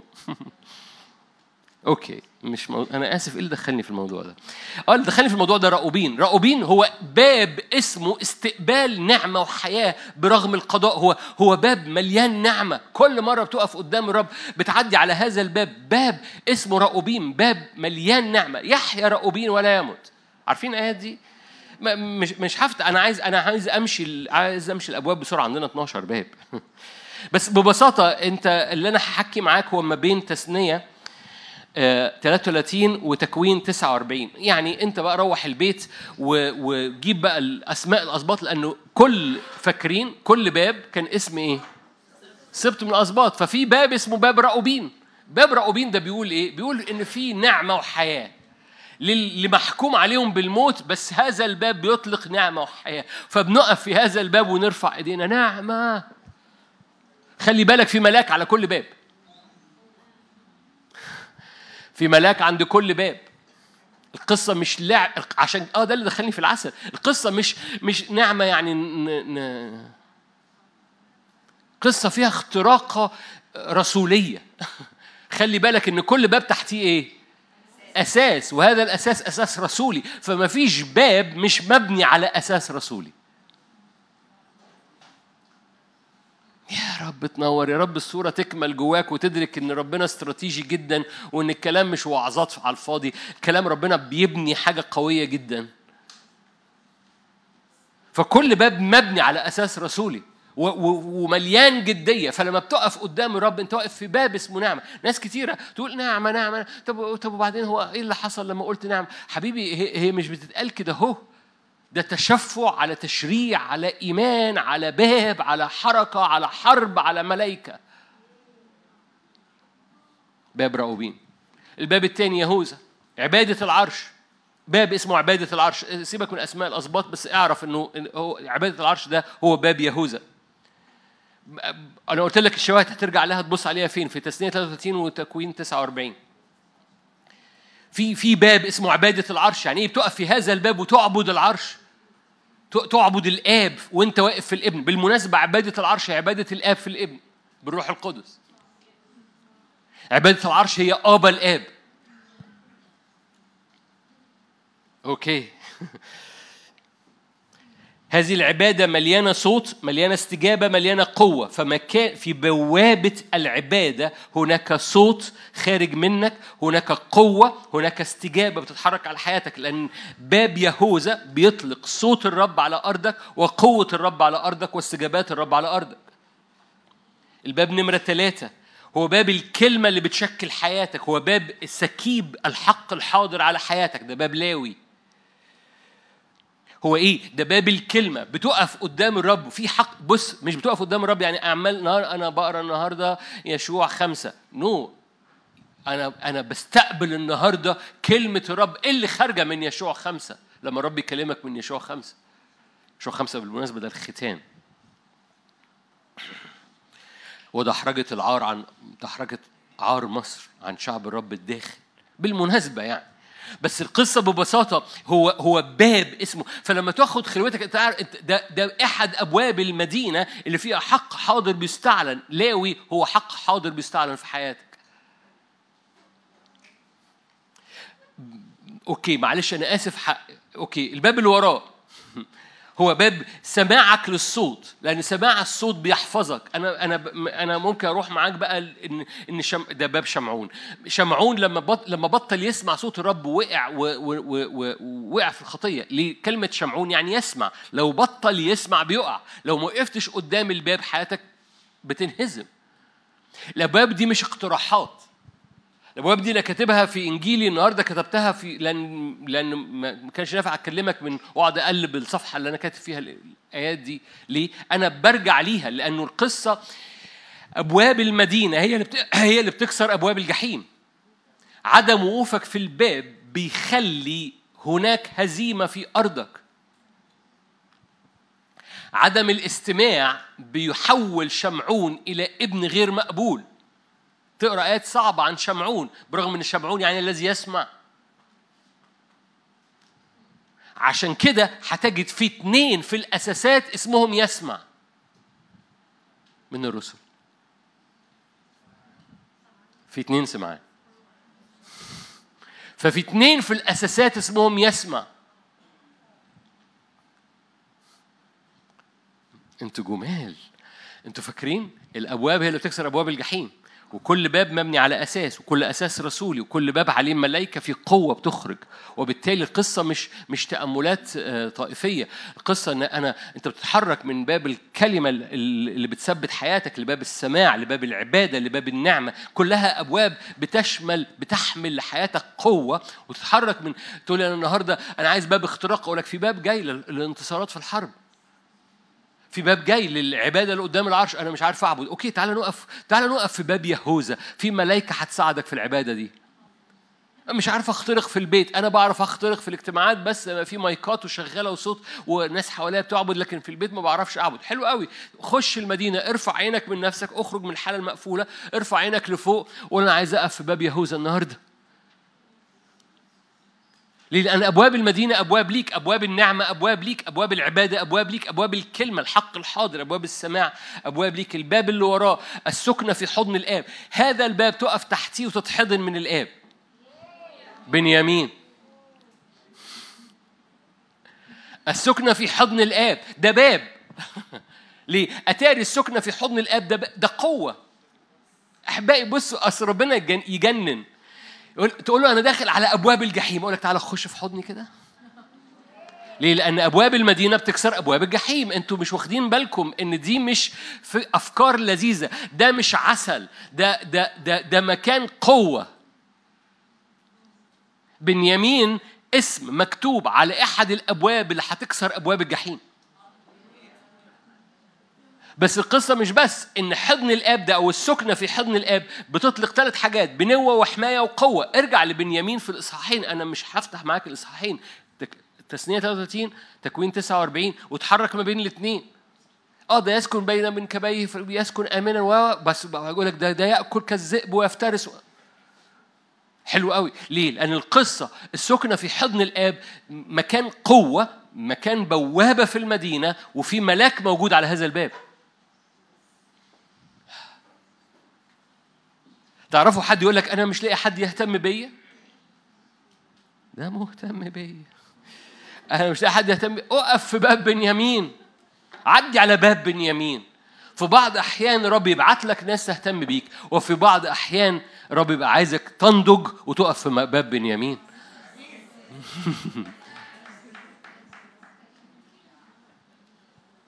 أنتوا كويسين؟ بالمناسبة كل باب تحتيه هو مبني على أساس، والأساس رسولي. الباب اللي وراه باب المسحة، هللويا، باب المسحة المضاعفة، باب أشير، باب المسحة المضاعفة. إيه؟ تقف في المسحة، تقف في هذا الباب، باب أشير، تنسكب على رأسك كده زيت، حمام زيت.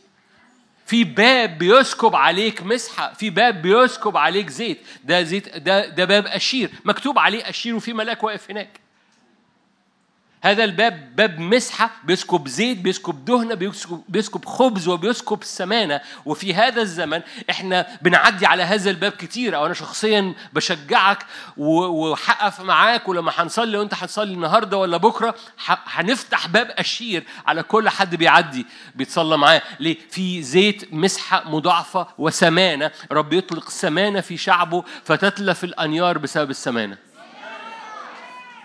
أؤمن إن في دهنة لكسر أنيار ولفتح أبواب، وهذا الباب اسمه باب أشير. باب اللي وراه باب الفرح، هللويا، البديل بتاعه انحناء، ده باب يساكر. بالمناسبة باب سبط يساكر، مكتوب عليه يساكر، وقدامه ملاك. الفرح مش فكرة جميلة، أو لما الترانيم تبقى سريعة، أو لما فرح الرب ده كلكم عارفين في فرق بين الفرح والسعادة. قرار أنا برفع. بص، وانت قاعد في الخيمة بتقول لن يرثني إلا عبدي دمشق، عمرك ما هتفرح. ولو جالك حد قال لك افرح هتقول له أنت مش فاهم ولا حاجة، أصل أنت مش حاسس بيا.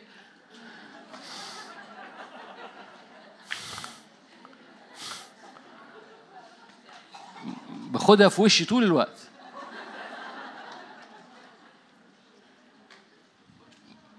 علشان أخدمك مش هخش، مش هخش وراك في الخيمة، ولو دخلت وراك في الخيمة أنا حقيقي داخل وراك في الخيمة، مش عشان أقعد معاك جوه الخيمة، أنا داخل وراك في الخيمة عشان أخرجك من الخيمة وارفع عينيك لفوق، لكن مش هربع جنبك. فاهمين؟ لو هربع جنبك يبقى شفقة بقى، وطلع بقى كلينكس ونقعد نعيط مع بعض. لكن لو حتى لو دخلت حيث أنت علشان نخرج مع بعض وترفع عينك. فهو ده المشهد، أن تنسى نفسك وتتجاوب مع بؤرة النور. عشان كده العبادة مهمة جدا، عشان كده الأبواب جنب بعض، الأبواب بتكمل صورة متكاملة. عشان كده بالمناسبة إبرام، وقت إبرام الملكوت لم يتكون، وقت إسحاق الملكوت لم يتكون، يعقوب الملكوت لم يتكون، لما بقوا 12 الملكوت تكون. هم دول أباء، إله إبراهيم، إله إسحاق، إله يعقوب. بس بعد يعقوب بمعنى إيه؟ بمعنى حاجة متكاملة. إبرام مش حاجة متكاملة، إبرام أبو الإيمان، جاب إسحاق إعلان يسوع، جاب يعقوب إعلان النعمة، عشان بعد كده حاجة متكاملة. أنتوا هنا حد مسيحي هنا، كل واحد منهم بيحمل إعلان. إبرام بيعلن أبو الإيمان، إسحاق بيعلن إعلان فدا يسوع، يعقوب بيعلن إن الأمر بالنعمة، علشان من يعقوب يأتي 12 سبط، ودول يكملوا بعض، يكملوا المدينة، يكملوا الملكوت، يكملوا صورة متكاملة كلنا محتاجين كل حتة فيها. وبالتالي يساكر إنه قصة الفرح دي مش فكرة جميلة. لو ما وقفتش وراها يقولك يساكر حمار جسيم انحنى للجزية، انحنى ده لو ما فرحش بينحني. فالفرح مش فكرة جميلة لذيذة، لو تحب الفرح مش عسل بتقدمه. الفرح هو سلاح. هل انتوا حد فاهم الفرق ما بين فرح سلاح او الفرح عسل؟ اللي هو انا فرحان نو. عشان كده العبادة في الملكوت غير العبادة في في في في في, في حفلة سمر. احنا ممكن نعمل حفلة سمر ونرنم ترانيم، انت اللي جمعتنا، أوكي، ليها مكانها، ليها مكان. بص، ما أنا مش بقلل من الترنيمة، جميلة، ليها مكانها، بتحمل بعد. بس أنا بتكلم عن عبادة أخرى دلوقتي، عبادة اللي اللي مبنية على أساس، والأساس ده اسمه رسل. أوكي، نعمة نعمة نعمة، قلت لكم هي ليلة. في باب آخر اسمه أقوال فمك، هللويا. في باب اسمه بقك، ده باب يقول لك خلي بالك، اوعى تطلع اي كلام. ارجع ورايا وبص، ده باب نفتالي بالمناسبه، باب نفتالي ده اقوال الفم. اوعى تطلع اي كلام عشوائي، لان كل كلمه خارجه بتخلق. ولو قلت في هذا الباب كلمات اللي في قلب الرب بتخلق رضا، بتخلق بركه، وبتخلق مستقبل لارضك. فبتقف على باب فمك اللي بينطق بالإيمان، لأن فمك اللي بينطق ده باب. أنا ما بحبش أتكلم، ما فيش حاجة اسمها كده. ده أحد الأبواب اللي بتكسر أبواب الجحيم، إن في نفتالي، في فم ناطق. لما الفم ده كان متساب مسيب، يعني بيقول أي كلام، كان كل حاجة في نفتالي متلخبط. أول ما هذا الفم بيطلق سهام كلمة الرب بإيمان، كان بيخلق رضا وبركة. ارجع ورايا في الآيات بالمناسبة، لما تصدقنيش على بياض، ارجع ورايا في الآيات، ارجع لتثنية وارجع لتكوين وبص ورايا. كل واحد من دول، كل سبط من دول بيحمل هذه النعم، لأن أنا عايز أركز عليه إن هذه الأبواب بتكسر أبواب الجحيم، قدامها ملائكة بتتحرك قدامها، ومش عشوائية القصة، لأن على هذا الباب في أساس تحتيه أساس رسولي. وكل ده عبارة عن مدينة أبواب الجحيم بتتكسر قدام أبوابها، وهذه الأبواب معروضة ليك، لأنك لما بتتواجد في هذه المدينة قدامك عرش. السوق، السوق هو عبارة عن مجد فقط، وبعد كده عندك أسوار وأسس، وتتحرك ما بينهم وتعبد ما بينهم. فبتطلع صوت، بتستقبل نعمة، بينسكب زيت، بتطلع إيمان، بتطلع عبادة، بينسكب على حياتك قوة ليتحرك من باب إلى باب. وخلي بالك الأبواب دي مصاحبة بملائكة. عايز بعد ما تخلص وقت قعدتك أو تمشيتك في المدينة، المشاكل اللي في البيت تتحسم أو المشاكل في الشغل تتحسم، عايز ملايكة تتحرك معاك، اتحرك من باب لباب. في ملايكة من الملايكة دي هتبقى عارفة لما تخلص وقفتك أنت محتاجني، فالملاك ده بينزل معاك. لو أنت محتاج ملاك لحسم مواقع معينة وتقف في باب الحرب، هذا الملاك وهو عارف أنك نازل بعد كده إلى حرب بينزل معاك، فما بتخش حربك لوحدك. ففي باب اسمه نفتالي، ده باب قيمات فمك. في باب آخر اسمه خروجك بهبات الروح القدس للخدمة. أي بمعنى ايه؟ اي بمعنى ان في ناس مش عايزه، في ناس عايزه تستقبل بس، تاكل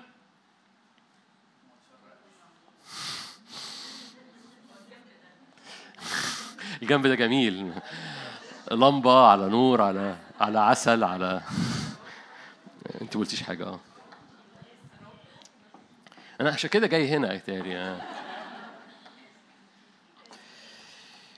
اسمي حاضر انا.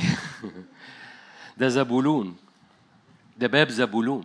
باب زبولون هو باب، بصوا هقول لكم ايه. في ناس ما بتحبش الباب ده ليه؟ انا عايزه اديني نعمه، اديني بركه، اديني فرح، اديني طمانينه، اديني بيتنا بقى كويس.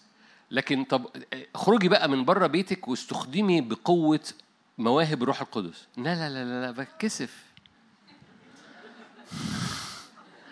بخاف، مش واخد على كده. ده باب لو ما استخدمتوش في نتائج سلبية، ده باب بيكسر أبواب الجحيم. لو وقفت في هذا الباب، ده باب زبولون الخارج للآخرين بهبات الروح القدس. زبولون اسمه اللي بيتاجر، بيخرج ويتاجر بالتجارة بتاعته، ياخد سفن ويتاجر. ليه؟ التجارة في كتاب مقدس هي الأمور الروحية اللي انت بتستثمرها من أجل الرب. فزبولون ربنا يخليك ليه زي الوزنات.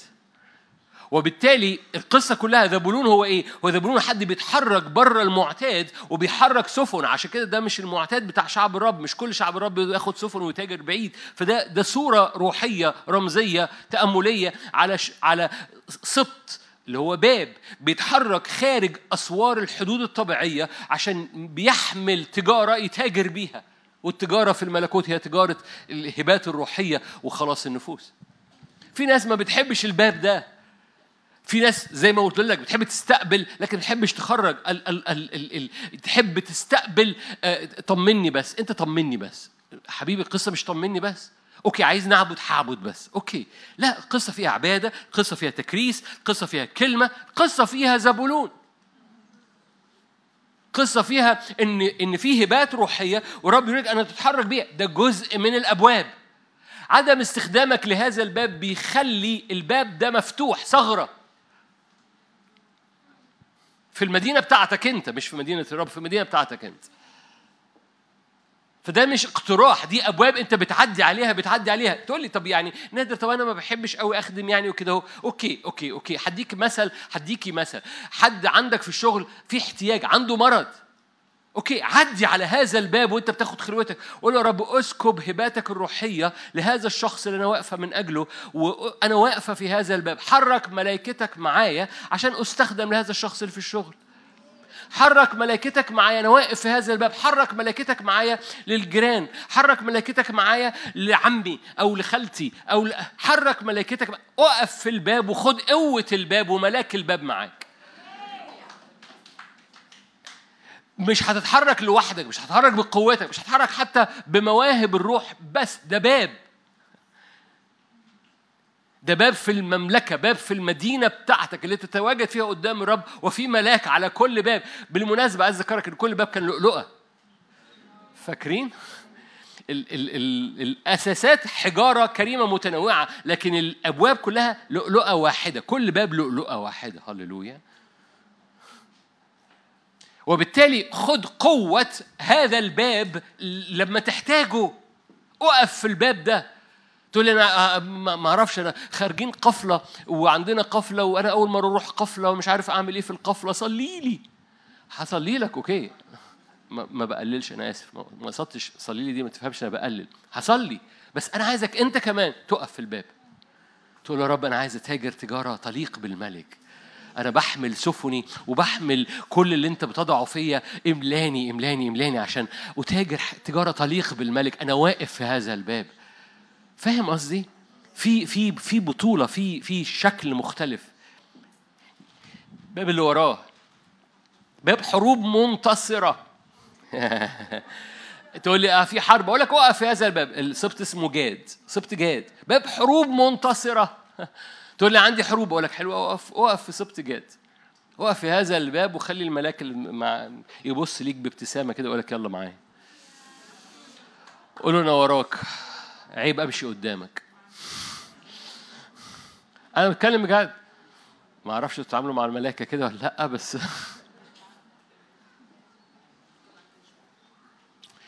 باب حروب منتصرة. بالمناسبة هذه الحروب تؤدي إلى مواريث قوية. ارجع معايا صفت جاد تكتشف اللي أنا بقوله لك ده. جاد هو حروب منتصرة تؤدي إلى مواريث قوية. كل مواريثك تقول لي في مواريث متعطلة، ولا وقف في صفت جاد وخلي النعمة الموجودة في هذا الوقف في هذا الباب، وخلي النعمة اللي في هذا الباب تنسكب، لأن هذا الباب بيكسر أبواب الجحيم اللي بتسلبك ميراثك. أبواب المدينة تكسر أبواب الجحيم. هللويا. في باب جميل جاي كده، باب اسمه السماء على الأرض. باب اسمه السماء على الأرض، ما في السماء على الأرض. تقول ده مين ده؟ مين الجميل ده؟ أقول لك يوسف. ده باب يوسف، باب السماء على الأرض. كل أمور السماء تنسكب على الأرض، ده باب يوسف. ده على حساب المقاومة. تقول لي في مقاومة في البركة، في مقاومة في الفرح، في مقاومة في، أنا أقول لك أقف في باب يوسف، لأن باب يوسف بيقول لك مغلات السماء، مخازن السماء، أكام السماء كذلك على الأرض. ده باب بيقول لك السماء على الأرض. بالمناسبة هذا الباب بيجيب إنك تنسى كل تعب سابق، وبيجيب إنك تجعلك مثمر في أيا كان نوع الأرض، لأن يوسف خلف 2. ووفك في هذا الباب بيفتح البعدين دول على حياتك. بصوا أنت ممكن تقول دي تأملات جميلة الله. نو أنت مش متساب. فاكرين اجتماع الصبحية مش بقوتك، بالفرس اللي أنت راكبه. فالقصة مش بقدرتك ولا بقوتك. الفكرة أنك بتقف في هذه الأبواب عشان تنسكب عليك قوة هذه الأبواب اللي بيها تكسر أبواب الجحيم. فتقول لي أنا عايز أنسى التعب، أقول لك حلو قوي، تعالى نوقف تحت باب يوسف. في ملاك موجود هناك، لأن في ملاك على كل باب من هذه الأبواب. وهذا الملاك، هذا الباب بيؤدي إلى أنك تنسى تعبك وتجعلك مثمر أيا كان المنطقة اللي أنت فيها، أيا كان الزمن اللي أنت فيه. ليه؟ لأن باب يوسف هو باب السماء على الأرض. آخر باب هو باب إطلاق تشريعات السماء، أحكام السماء. الباب اللي لو أنت ما استخدمتوش إبليس بيحكم على حياتك، لكن الباب ده لو أنت استخدمته أنت بتحكم على الأزمنة اللي جاية، بتسمي الأشياء بأسمائها. ده باب دان، سبت دان. أوكي كده خلصت الأبواب. أنا هختم.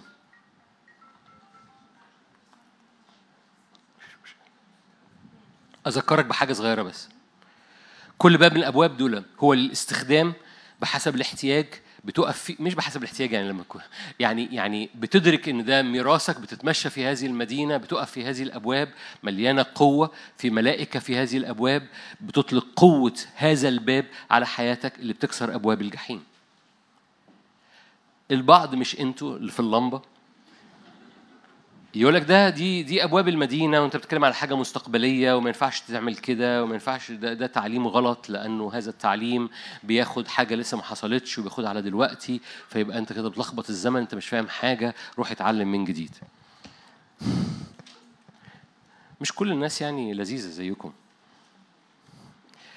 حزقيال 48.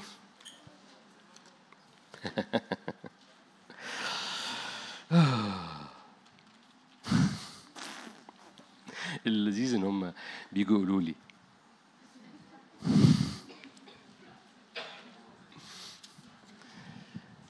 اصل مش معقوله يقولوا من ورايا كده امشي وانا مبسوط، فلازم يقولوا لي في وشي عشان ما بقاش مبسوط. حزقيال 48. انا بضحك معاكم. نعم، انا مش برد عليهم، انا برد على اللمبه.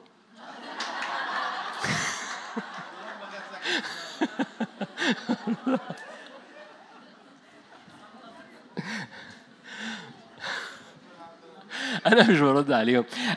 أنا بأملح حضرتك بإدراك إن لو أنت سمعتي اللي بتقلي ما تتهزيش، لكن يبقى جواكي كل الأبعاد موجودة عشان ما تتلخبطيش. حزقيال 48، حزقيال من 40 ل 48 بيحكي عن الهيكل حزقيال، وده هيكل نبوي بيحكي عن الخدمة في الأزمنة الأخيرة، لأن مفيش هذا الهيكل. لو أنت بتدرس حزقيال 48 أو درسته معانا، درسناه كذا مرة قبل كده، هو هيكل بيتبني فوق جبل، وحجم هذا الهيكل اللي يحيطه مدينة، حجم هذه المدينة مفيش جبل في المنطقة مساحاته تحمل هذا الهيكل وهذه المدينة. وبالتالي ما رأى حزقيال هو هيكل روحي ومدينة روحية في الأزمنة الأخيرة، والرب قاله دي صورة الهيكل والمدينة اللي جاية.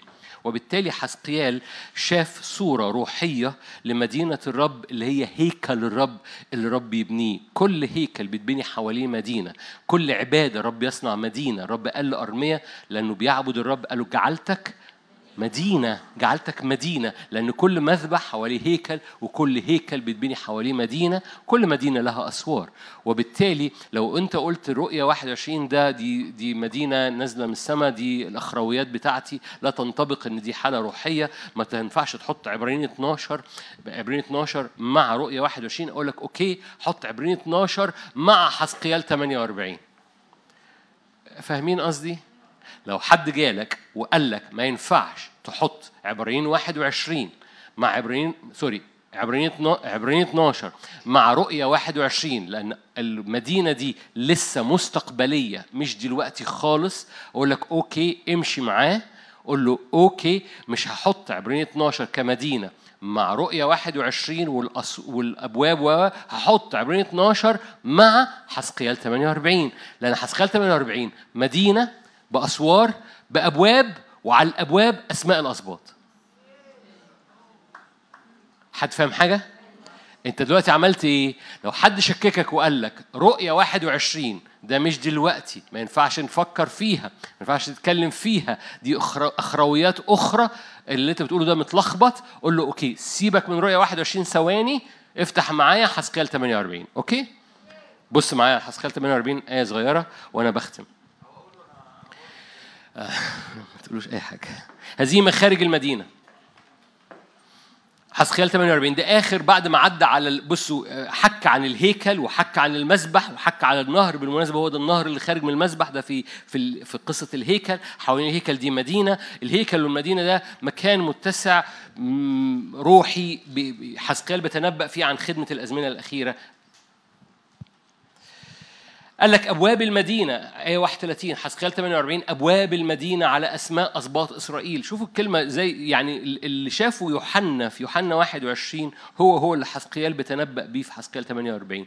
المدينة و12 باب في سور و12 باب، والأبواب المدينة على أسماء أسباط إسرائيل، وثلاثة كل جهة، 3 في 4 ب12. ماشي؟ أوكي. باب شمعون، باب يساكر، باب زبولون جانب الغرب 4500، 3 أبواب، باب جاد، باب أشير، باب نفتالي. المحيط بتاع كل المدينة 18,000. واسم المدينة من ذلك اليوم إيه؟ يهوه شمع. الرب هناك، الرب هنا. تواجدك في هذه المدينة هو تواجد في الحضور الإلهي اللي بيملى كل حواسك، بيملى كل كيانك. أذكرك يقولك هذه المدينة لا يدخلها نجس. بمعنى إيه؟ بمعنى وجودك في هذه المدينة تدور على النجاسة اللي كانت بتطردك وانت جوه الخيمة ما تلاقيهاش. لو فضلت قاعد جوه الخيمة النجاسة بتطردك. لو فضلت قاعد جوه الخيمة الاكتئاب بيطردك. لو فضلت قاعد جوه الخيمة طب ما سيب البيت وامشي بيطردك. أول ما تطلع للمدينة كل حاجة من الحاجات دي بتطير. كل حاجة من الحاجات دي بتطير. ليه؟ لأن البقرة اللي مليانة نور بتملى نور، لأن اسم المدينة يهوه شمع، الرب هناك. وكل حاجة أنت محتاجها، إن كانت نصرة، إن كان سماع للصوت، إن كان قيادة، إن كان فرح، إن كان عبادة، إن كان انتصار، إن كان ميراث، إن كان سماع على الأرض، أيا كان وقف في هذه الأبواب، لأن هذه الأبواب بتكسر أبواب الجحيم. قال أنا ببني إكليسية صاعدة، إكليسية خارجة، وهذه الإكليسية لها أبواب، ليها 12 باب و12 أساس. ال 12 باب كل 12 باب منهم بيحمل نعمة، بيحمل قوة، وفي ملاك على هذه الأبواب. إشعياء 60 يقولك معروف، أبوابك تكون مفتوحة دائما. هللويا. يعني مفيش باب من هذه الأبواب مغلق في أي وقت، أبواب دي مفتوحة دائما. في ناس كثيرة تحرك عن أبواب الهيكل، وفي أبواب هيكل حزقيال 48، وإن في باب غربي مقفول، وأبواب المدينة السماوية أبواب مفتوحة دائما. أحبائي إحنا مش في مكان وانتهى زمن انفض بقى التراب من عليك والبس ثياب المجد والبهاء. إحنا في مكان ملوكي. لو تقف في المدينة كل حاجة ذهب، يا إما حجارة كريمة في الأساس، يا إما لقالق في الأبواب وملائكة متحركة، والجالس على العرش هو النور بتاعك. مفيش ليل في هذا المكان. تواجدك في المدينة مش فكرة لذيذة أو فكرة خيالية أو فكرة، ده هو اللي قال ده. إبرام أحد الحاجات اللي فيها إيمان إبراهيم في عبرانيين 11 إنه ساب المدينة التي ليس لها أساسات، أور الكلدانيين، عشان يتحرك وراء مدينة لها أساسات. نظروها، صدقوها. مش بيتكلم على كنعان، ده بيتكلم على المدينة دي. نظروها، صدقوها، حيوها.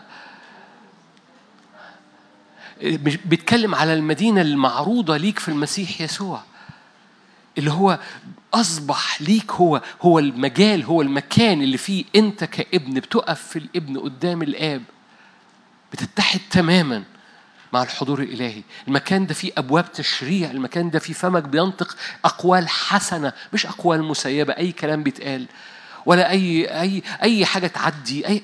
ما فيش أي حاجة. فاكرين في الآيات الأرناف في سفر الرؤيا، ولكن ما فيش أي حاجة تعدي من أبوابها. دي أبواب مخصوصة، أبواب محددة، مش أي أبواب تعدي. يقول لك كده لا يدخلها شيء دنس، ولا ما يصنع ركسا، ولا كذب. ما ينفعش كلام كذب. دي تقول لي يعني ما أكذبش. نو أنا بقول لك لو أنت تواجدت في هذه المدينة الحاجات دي بتقع من عليك. احتياجك انك تكذب ما بقاش موجود، احتياج انك تنحصر في نفسك ما بقاش موجود، احتياجك انك تخاف ما بقاش موجود.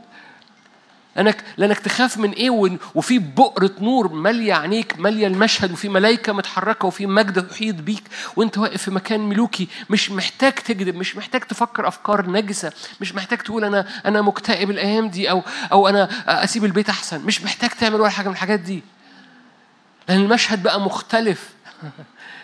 وأي حاجة إبليس يلعبها ده لعب عيال، بتطلق من هذه المدينة صوتك، بتطلق من هذه المدينة تشريعك. ولما تنزل شغلك أو تنزل بيتك في ملائكة متحركة معاك. هو ده اللي بيخلي العاصف أو الملائكة تتحرك معاك.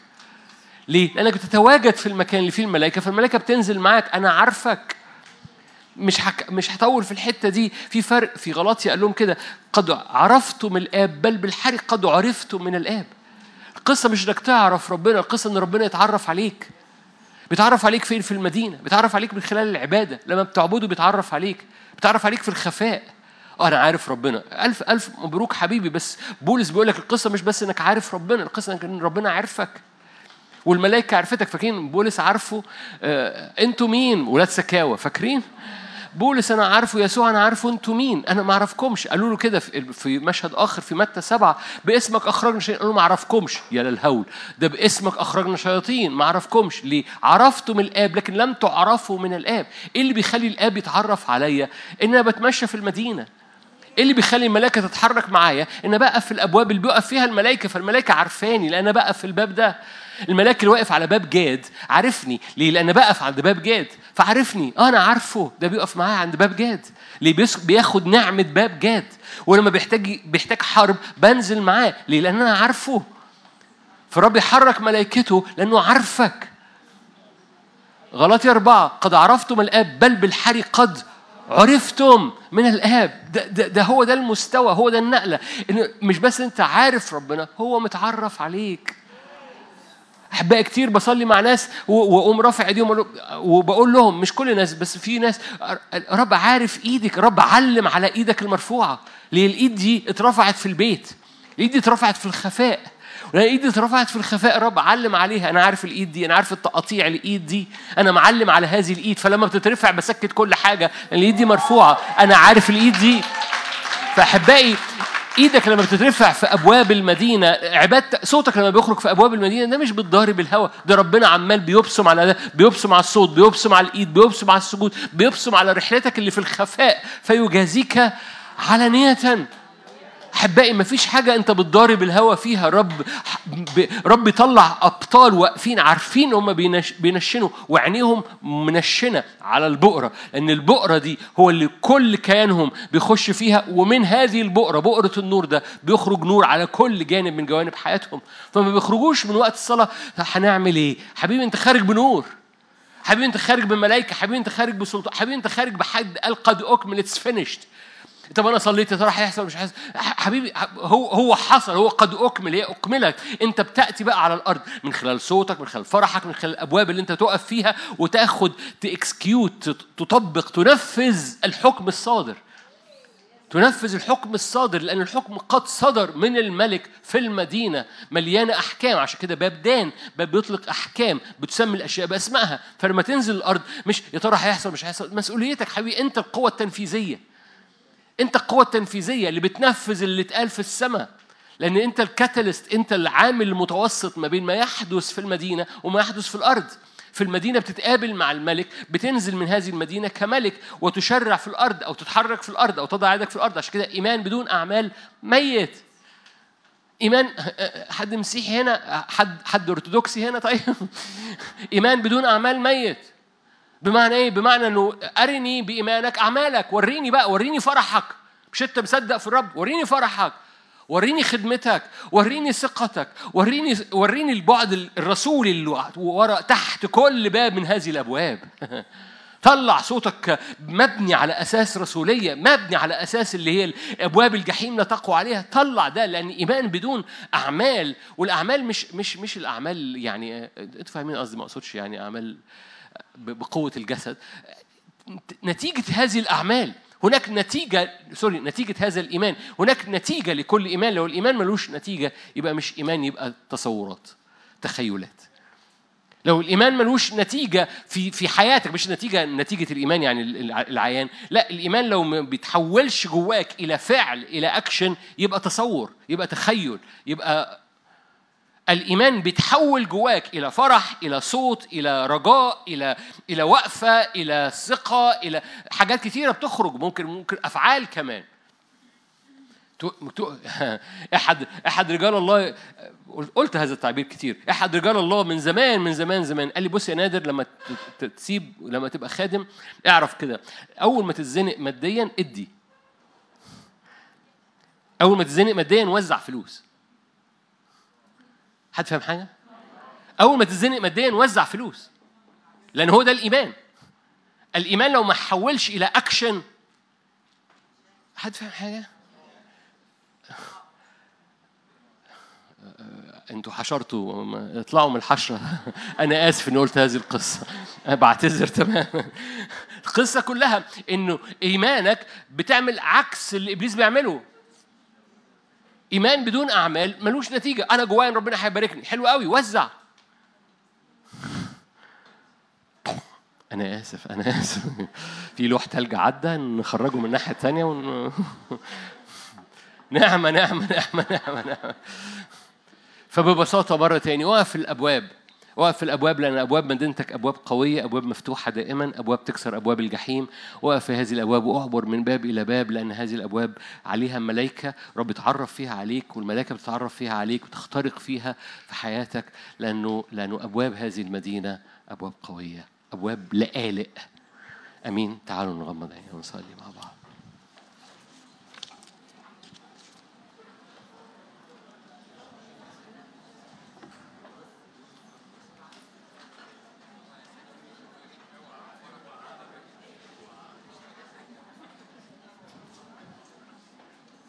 هللويا. هي انتوا هنا، انتوا جمال،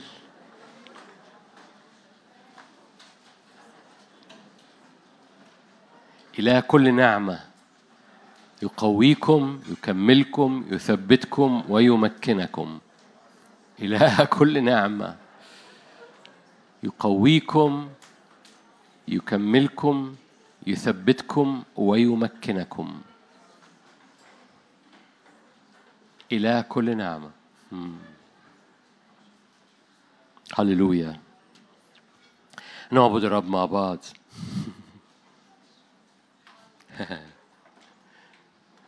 في الكنائس التقليدية يقول لك نعبد رب عطايانا، تمام؟ فنعبد رب عطايا عبادتنا. تيجي نعطيه كل المجد. دي عطايا برضو. نديله كل الكيان، نديله كل لا أنا بتكلم عبادة وكياننا وتكرسنا هللويا. بنديله قارورة مكسورة، أقدم له وأقول له حياتي أنت. تيجوا تعالوا نقدم له عطية خاصة كده، عطية لذيذة للبعض، مش لذيذة للبعض الآخرين، بس إن نحطها في الطبق اللي بيعدي. عطية إنك ترفع عينك من مشاكلك. هللويا. أنا بديك مشاكلي خلاص ما بقتش، فبحطها في الطبق. حط مشاكلك في الطبق اللي هيعدي. حط انحسارك في ظروفك في الطبق اللي هيعدي. مفيش طبق هيعدي، في ناس بتقول في طبق هيعدي. فين الطبق اللي هيعدي؟ قدمها للرب، قدمها عطية للرب.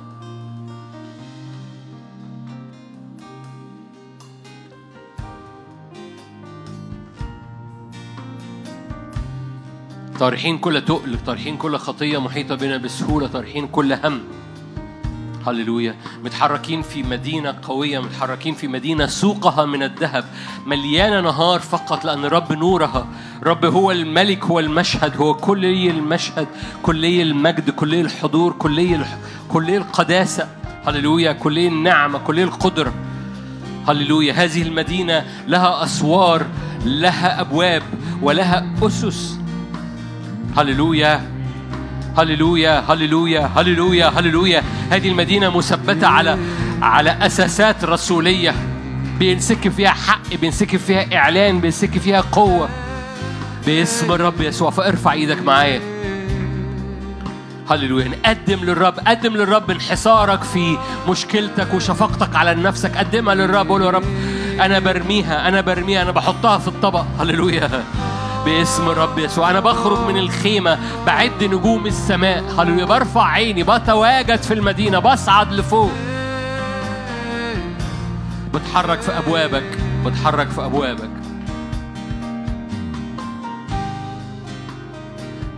الرماد إلى جمالي، من الظلام إلى نور، حملت حزني، حولت نوحي إلى أفراح. من الرماد إلى جمال، نعم. من الصراب إلى نور، يحيى راوبين ولا يموت. حملت حزني، حولت نوحي إلى أفراح. لك كل المجد يا يسوع، لك كل القدرة والسلطان، لك كل الأرض والسماء، لك نعطي كل المجد يا يسوع، لك كل القدرة والسلطان، لك كل الأرض والسماء. ملائكة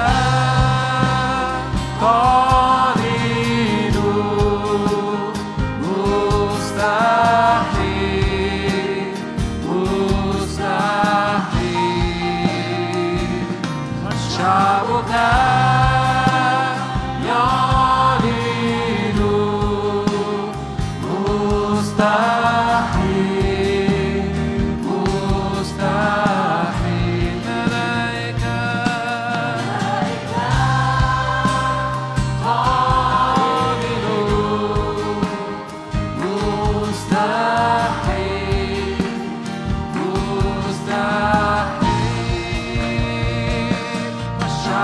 كان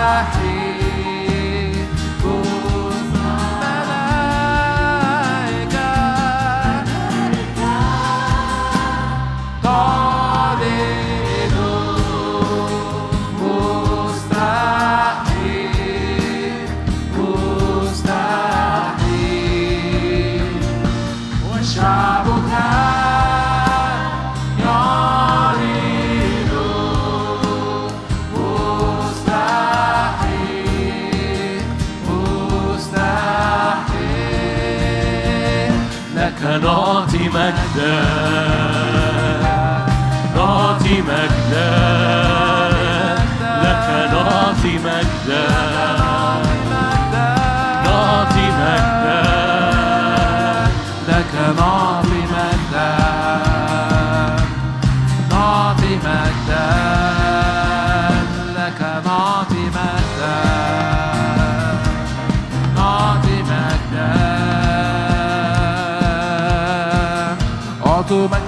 وعزا لجالس على العرش أعطوا مجدا وعزا لجالس على العرش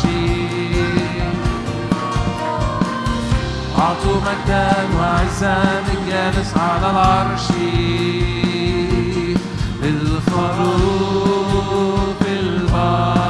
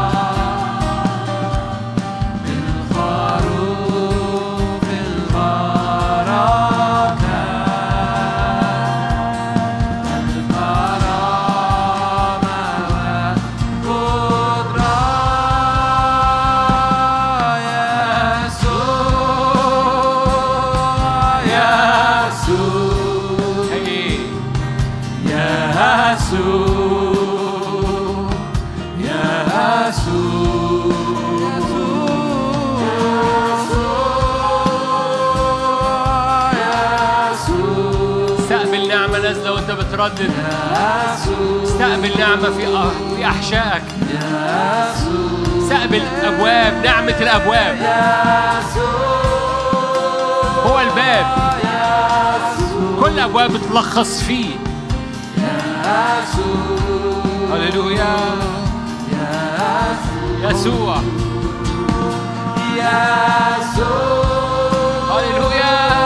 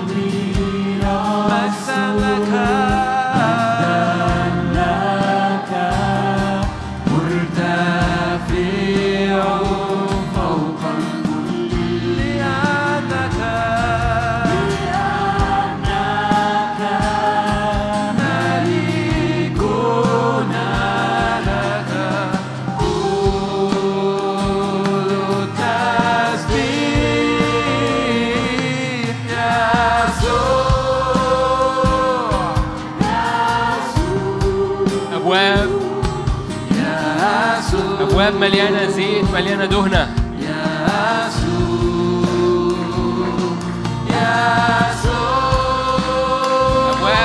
زيت.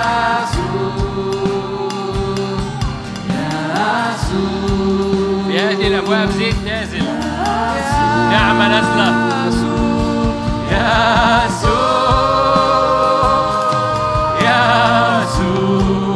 تزداد النعمة.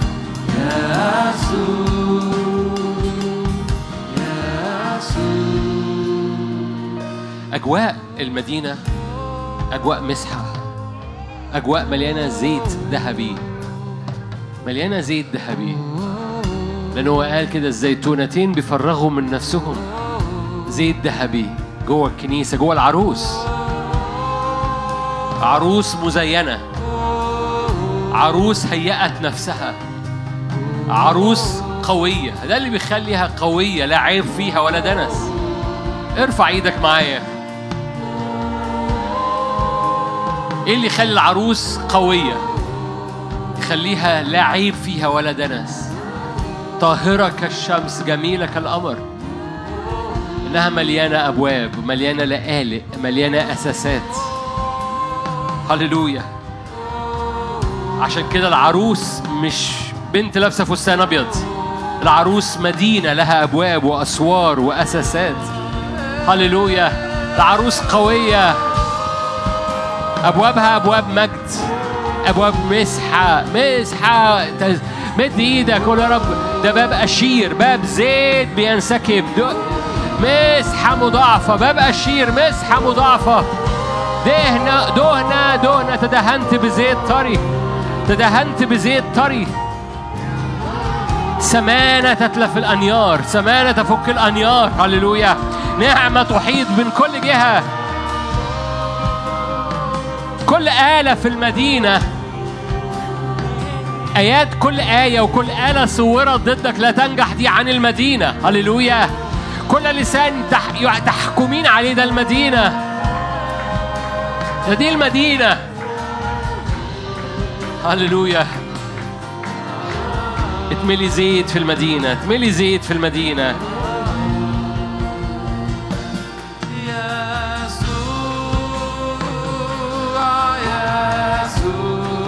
هللويا. يا يسوع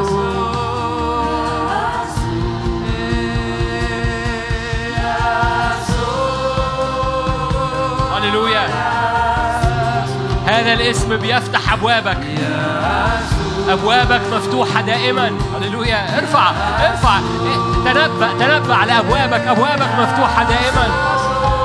هللويا. أبوابك مفتوحة دائما، أبواب غلبة، أبواب كسرة. هللويا. مفتوحة دائما.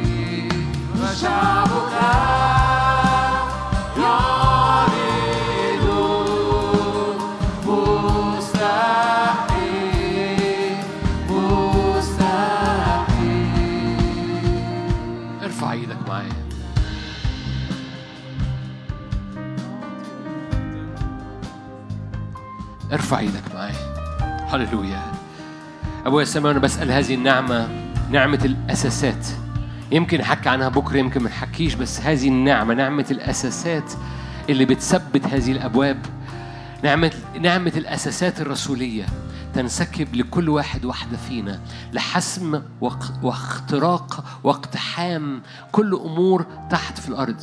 عشان كده الأساسات تحت، الأبواب في المدينة، لكن تحت هذه الأبواب في أساسات.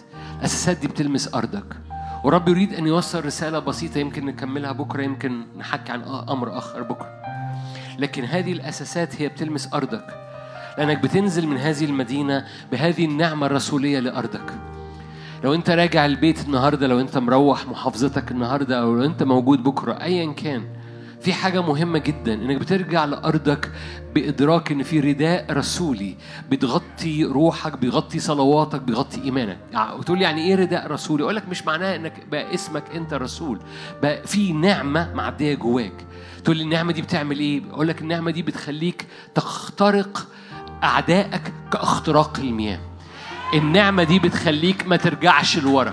النعمة دي تخليك بتشرع بصوت، لأن خلي بالك الأساسات دي عليها الأبواب، فالأساسات دي عليها فرحك، الأساسات دي عليها الكلمة، الأساسات دي عليها صوتك، الأساسات دي عليها تشريعاتك، الأساسات دي عليها كل الأبواب اللي احنا حكينا عنها النهاردة. ففي أساسات بتثبت صوتك، بتثبت فرحك، بتثبت تشريعك. فمن فضلك اضرب أرضك بإيمان، ما ترجعش تقول يمكن يحصل. لا لا حبيبي، اقف بإيمان، انت مثبت، مدينتك مثبتة على أساسات مبنيين على أساس الرسل والأنبياء ويسوع المسيح نفسه حجر الزاوية باسم رب يسوع. ففي صلابة تحت رجليك، في أساس تحت رجليك. هذا الأساس بيثبت دعوتك، بيثبت صلواتك، بيثبت نفسيتك. فارفع ايدك معايا، ارفع ايدك معايا. في المدينة كل آلة صورت، كل لسان يحكم عليه. هذا هو ميراثك باسم الرب يسوع. كل آلة، كل لسان يحكم عليه. في المدينة، وانت في المدينة بتقول هيجوا وانكسروا الأرواح الشر، ما تخافش من هيجان إبليس، هيجوا وانكسروا. في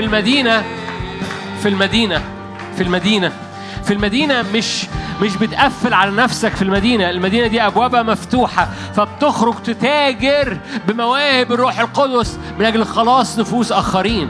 في المدينة دي مليانة قوة، مليانة حصاد، مليانة نفوس باسم الرب يسوع. الرب قد مالت تفاعد الشوق، هو جالس على الكروب، تزداد النعمة. الرب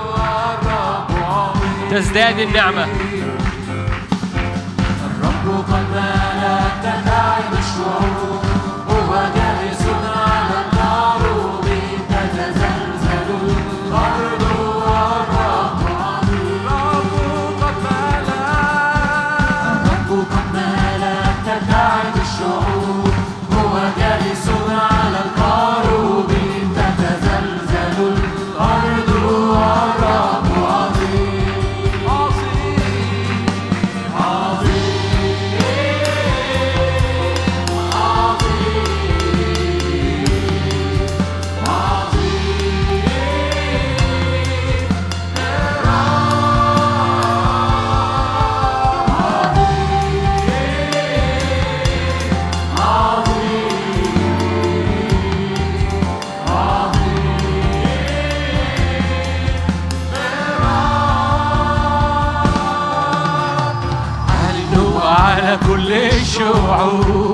يحمدون اسمه العظيم والمهوب، تتزلزل الأرض والرب مهوب. عنه وعلى كل الشعوب يحمدون اسمه العظيم والمهوب، تتزلزل الأرض والرب مهوب. عنه وعلى كل الشعوب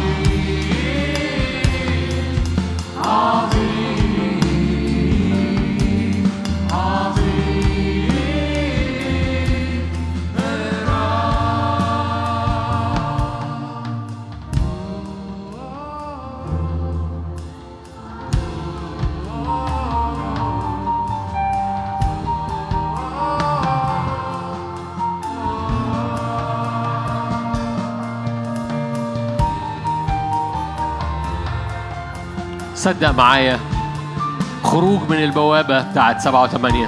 نعمة تعبرك، نعمة سلطان، تواجد في مدينة أعلى من كل أبواب، أعلى من كل مقاومة.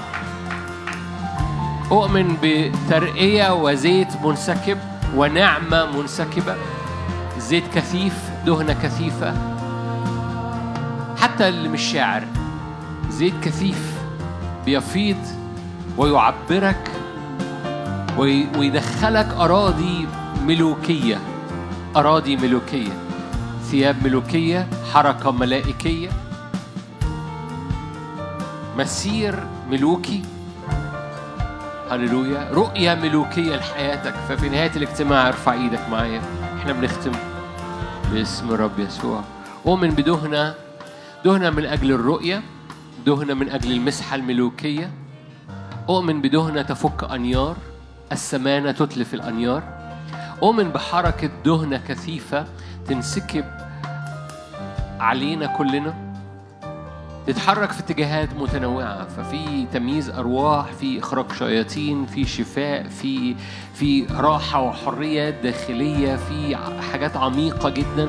أؤمن بحركة الروح المتنوعة اللي بتلمس مناطق مختلفة جوه أراضينا. أؤمن بعروس أبوابها قوية، أبوابها مستخدمة، أبوابها مفتوحة، وعروس مليئة، شوارعها ذهب، سوقها ذهب، سوقها ذهب.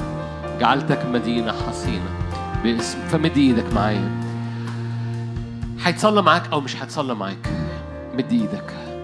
في دهنة كثيفة في الأجواء، في دهنة كثيفة اوريدي في القاعة، ولو انت في البيت صدق معانا، في دهنة كثيفة بتنسكب، في زيت كثيف. هذا الزيت لفك أنيار، هذا الزيت تدهنت بزيت طري بيدهن العروس في هذا الزمن. هذا زيت ذهبي، مفرغان من أنفسهما زيت ذهبي جوه المنارة، فالمنارة مليانة زيت ذهبي، زيت ذهبي، زيت ملوكي. هللويا. يغطي عينيك فتشوف، يغطي ودانك فتسمع، يغطي في قلبك فتمتلئ بمسحة ملوكية، يغطي رجليك فسلطان في كل خطوة. هللويا.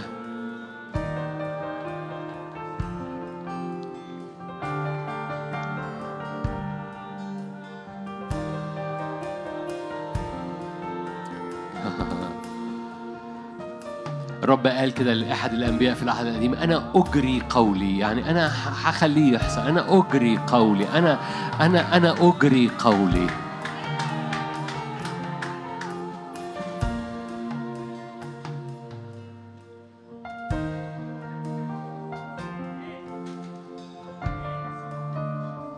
خلونا نقف دقايق في هذا المكان، ومارك بيعزف. خلينا نقف، خلينا نفضل موجودين في هذا المكان لمدة دقايق. أؤمن إن في زيت منسكب عشان الناس اللي مش هتصلى معاهم، في زيت منسكب، في دهنة منسكبة، في رؤى جديدة. أؤمن برؤى جديدة، أؤمن بكحل جديد للعينين، أؤمن بدهن خاص للعينين في هذا الزمن من أجل رؤى. ترى المدينة، ترى الرب، ترى الرب، ترى المدينة، ترى الملائكة، ترى حضور رب يتحرك على بيتك وتسمع. ترى وتسمع. طوبى لأعينكم لأنها تبصر، طوبى لآذانكم لأنها تسمع. هللويا. طوبى طوبى طوبى لأعينكم. دهنة، دهنة ملوكية نازلة، تمييز أرواح. هللويا. تمييز الأرواح مش بس تمييز أرواح الشر، تمييز أرواح وتمييز عمل الرب، تمييز حضور الإلهي، تمييز الملائكة. هللويا. وتمييز أرواح الشر برضه. أحب سيدي، أحب سيدي، أحب سيدي. تمييز ماذا ينبغي أن تفعل في الأزمنة، ماذا ينبغي أن تفعل في الوقت. أحب سيدي لا أخرج حرا، أحب سيدي. هللويا هللويا هللويا. رب يغسل عروسته، رب يغسل رجلين عروسته بالذهب، رب يغسل رجلين عروسته بالزيت. بوابة أشير، بوابة أشير يقولوا كده: تغسل رجليك في زيت. هللويا. تغمس رجليك في زيت جديد. بوابة أشير. هللويا. بوابة أشير، بوابة في المدينة، تغمس رجليك في زيت جديد. هللويا. اغسل رجلين عروستك بزيت ملوكي. اغسل رجلين كل حد في القاعة وفي البيوت بزيت ملوكي، مسير ملوكي.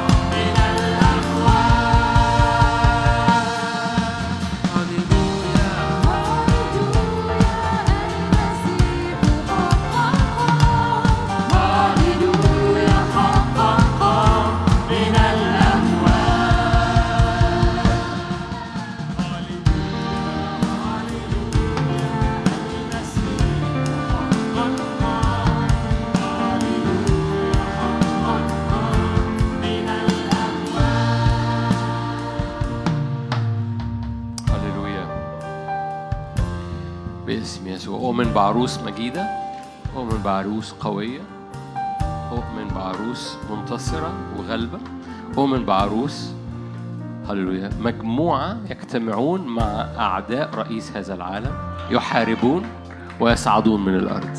هللويا، يحاربون من فوق، عشان كده لما بيأتي في الآخر بينزلون مع المدينة النازلة. باسم يسوع. محبة الله الآب، نعمة ربنا يسوع، شركة وعطية الروح القدس تكون معكم، تدوم فيكم من الآن وإلى الأبد، أمين.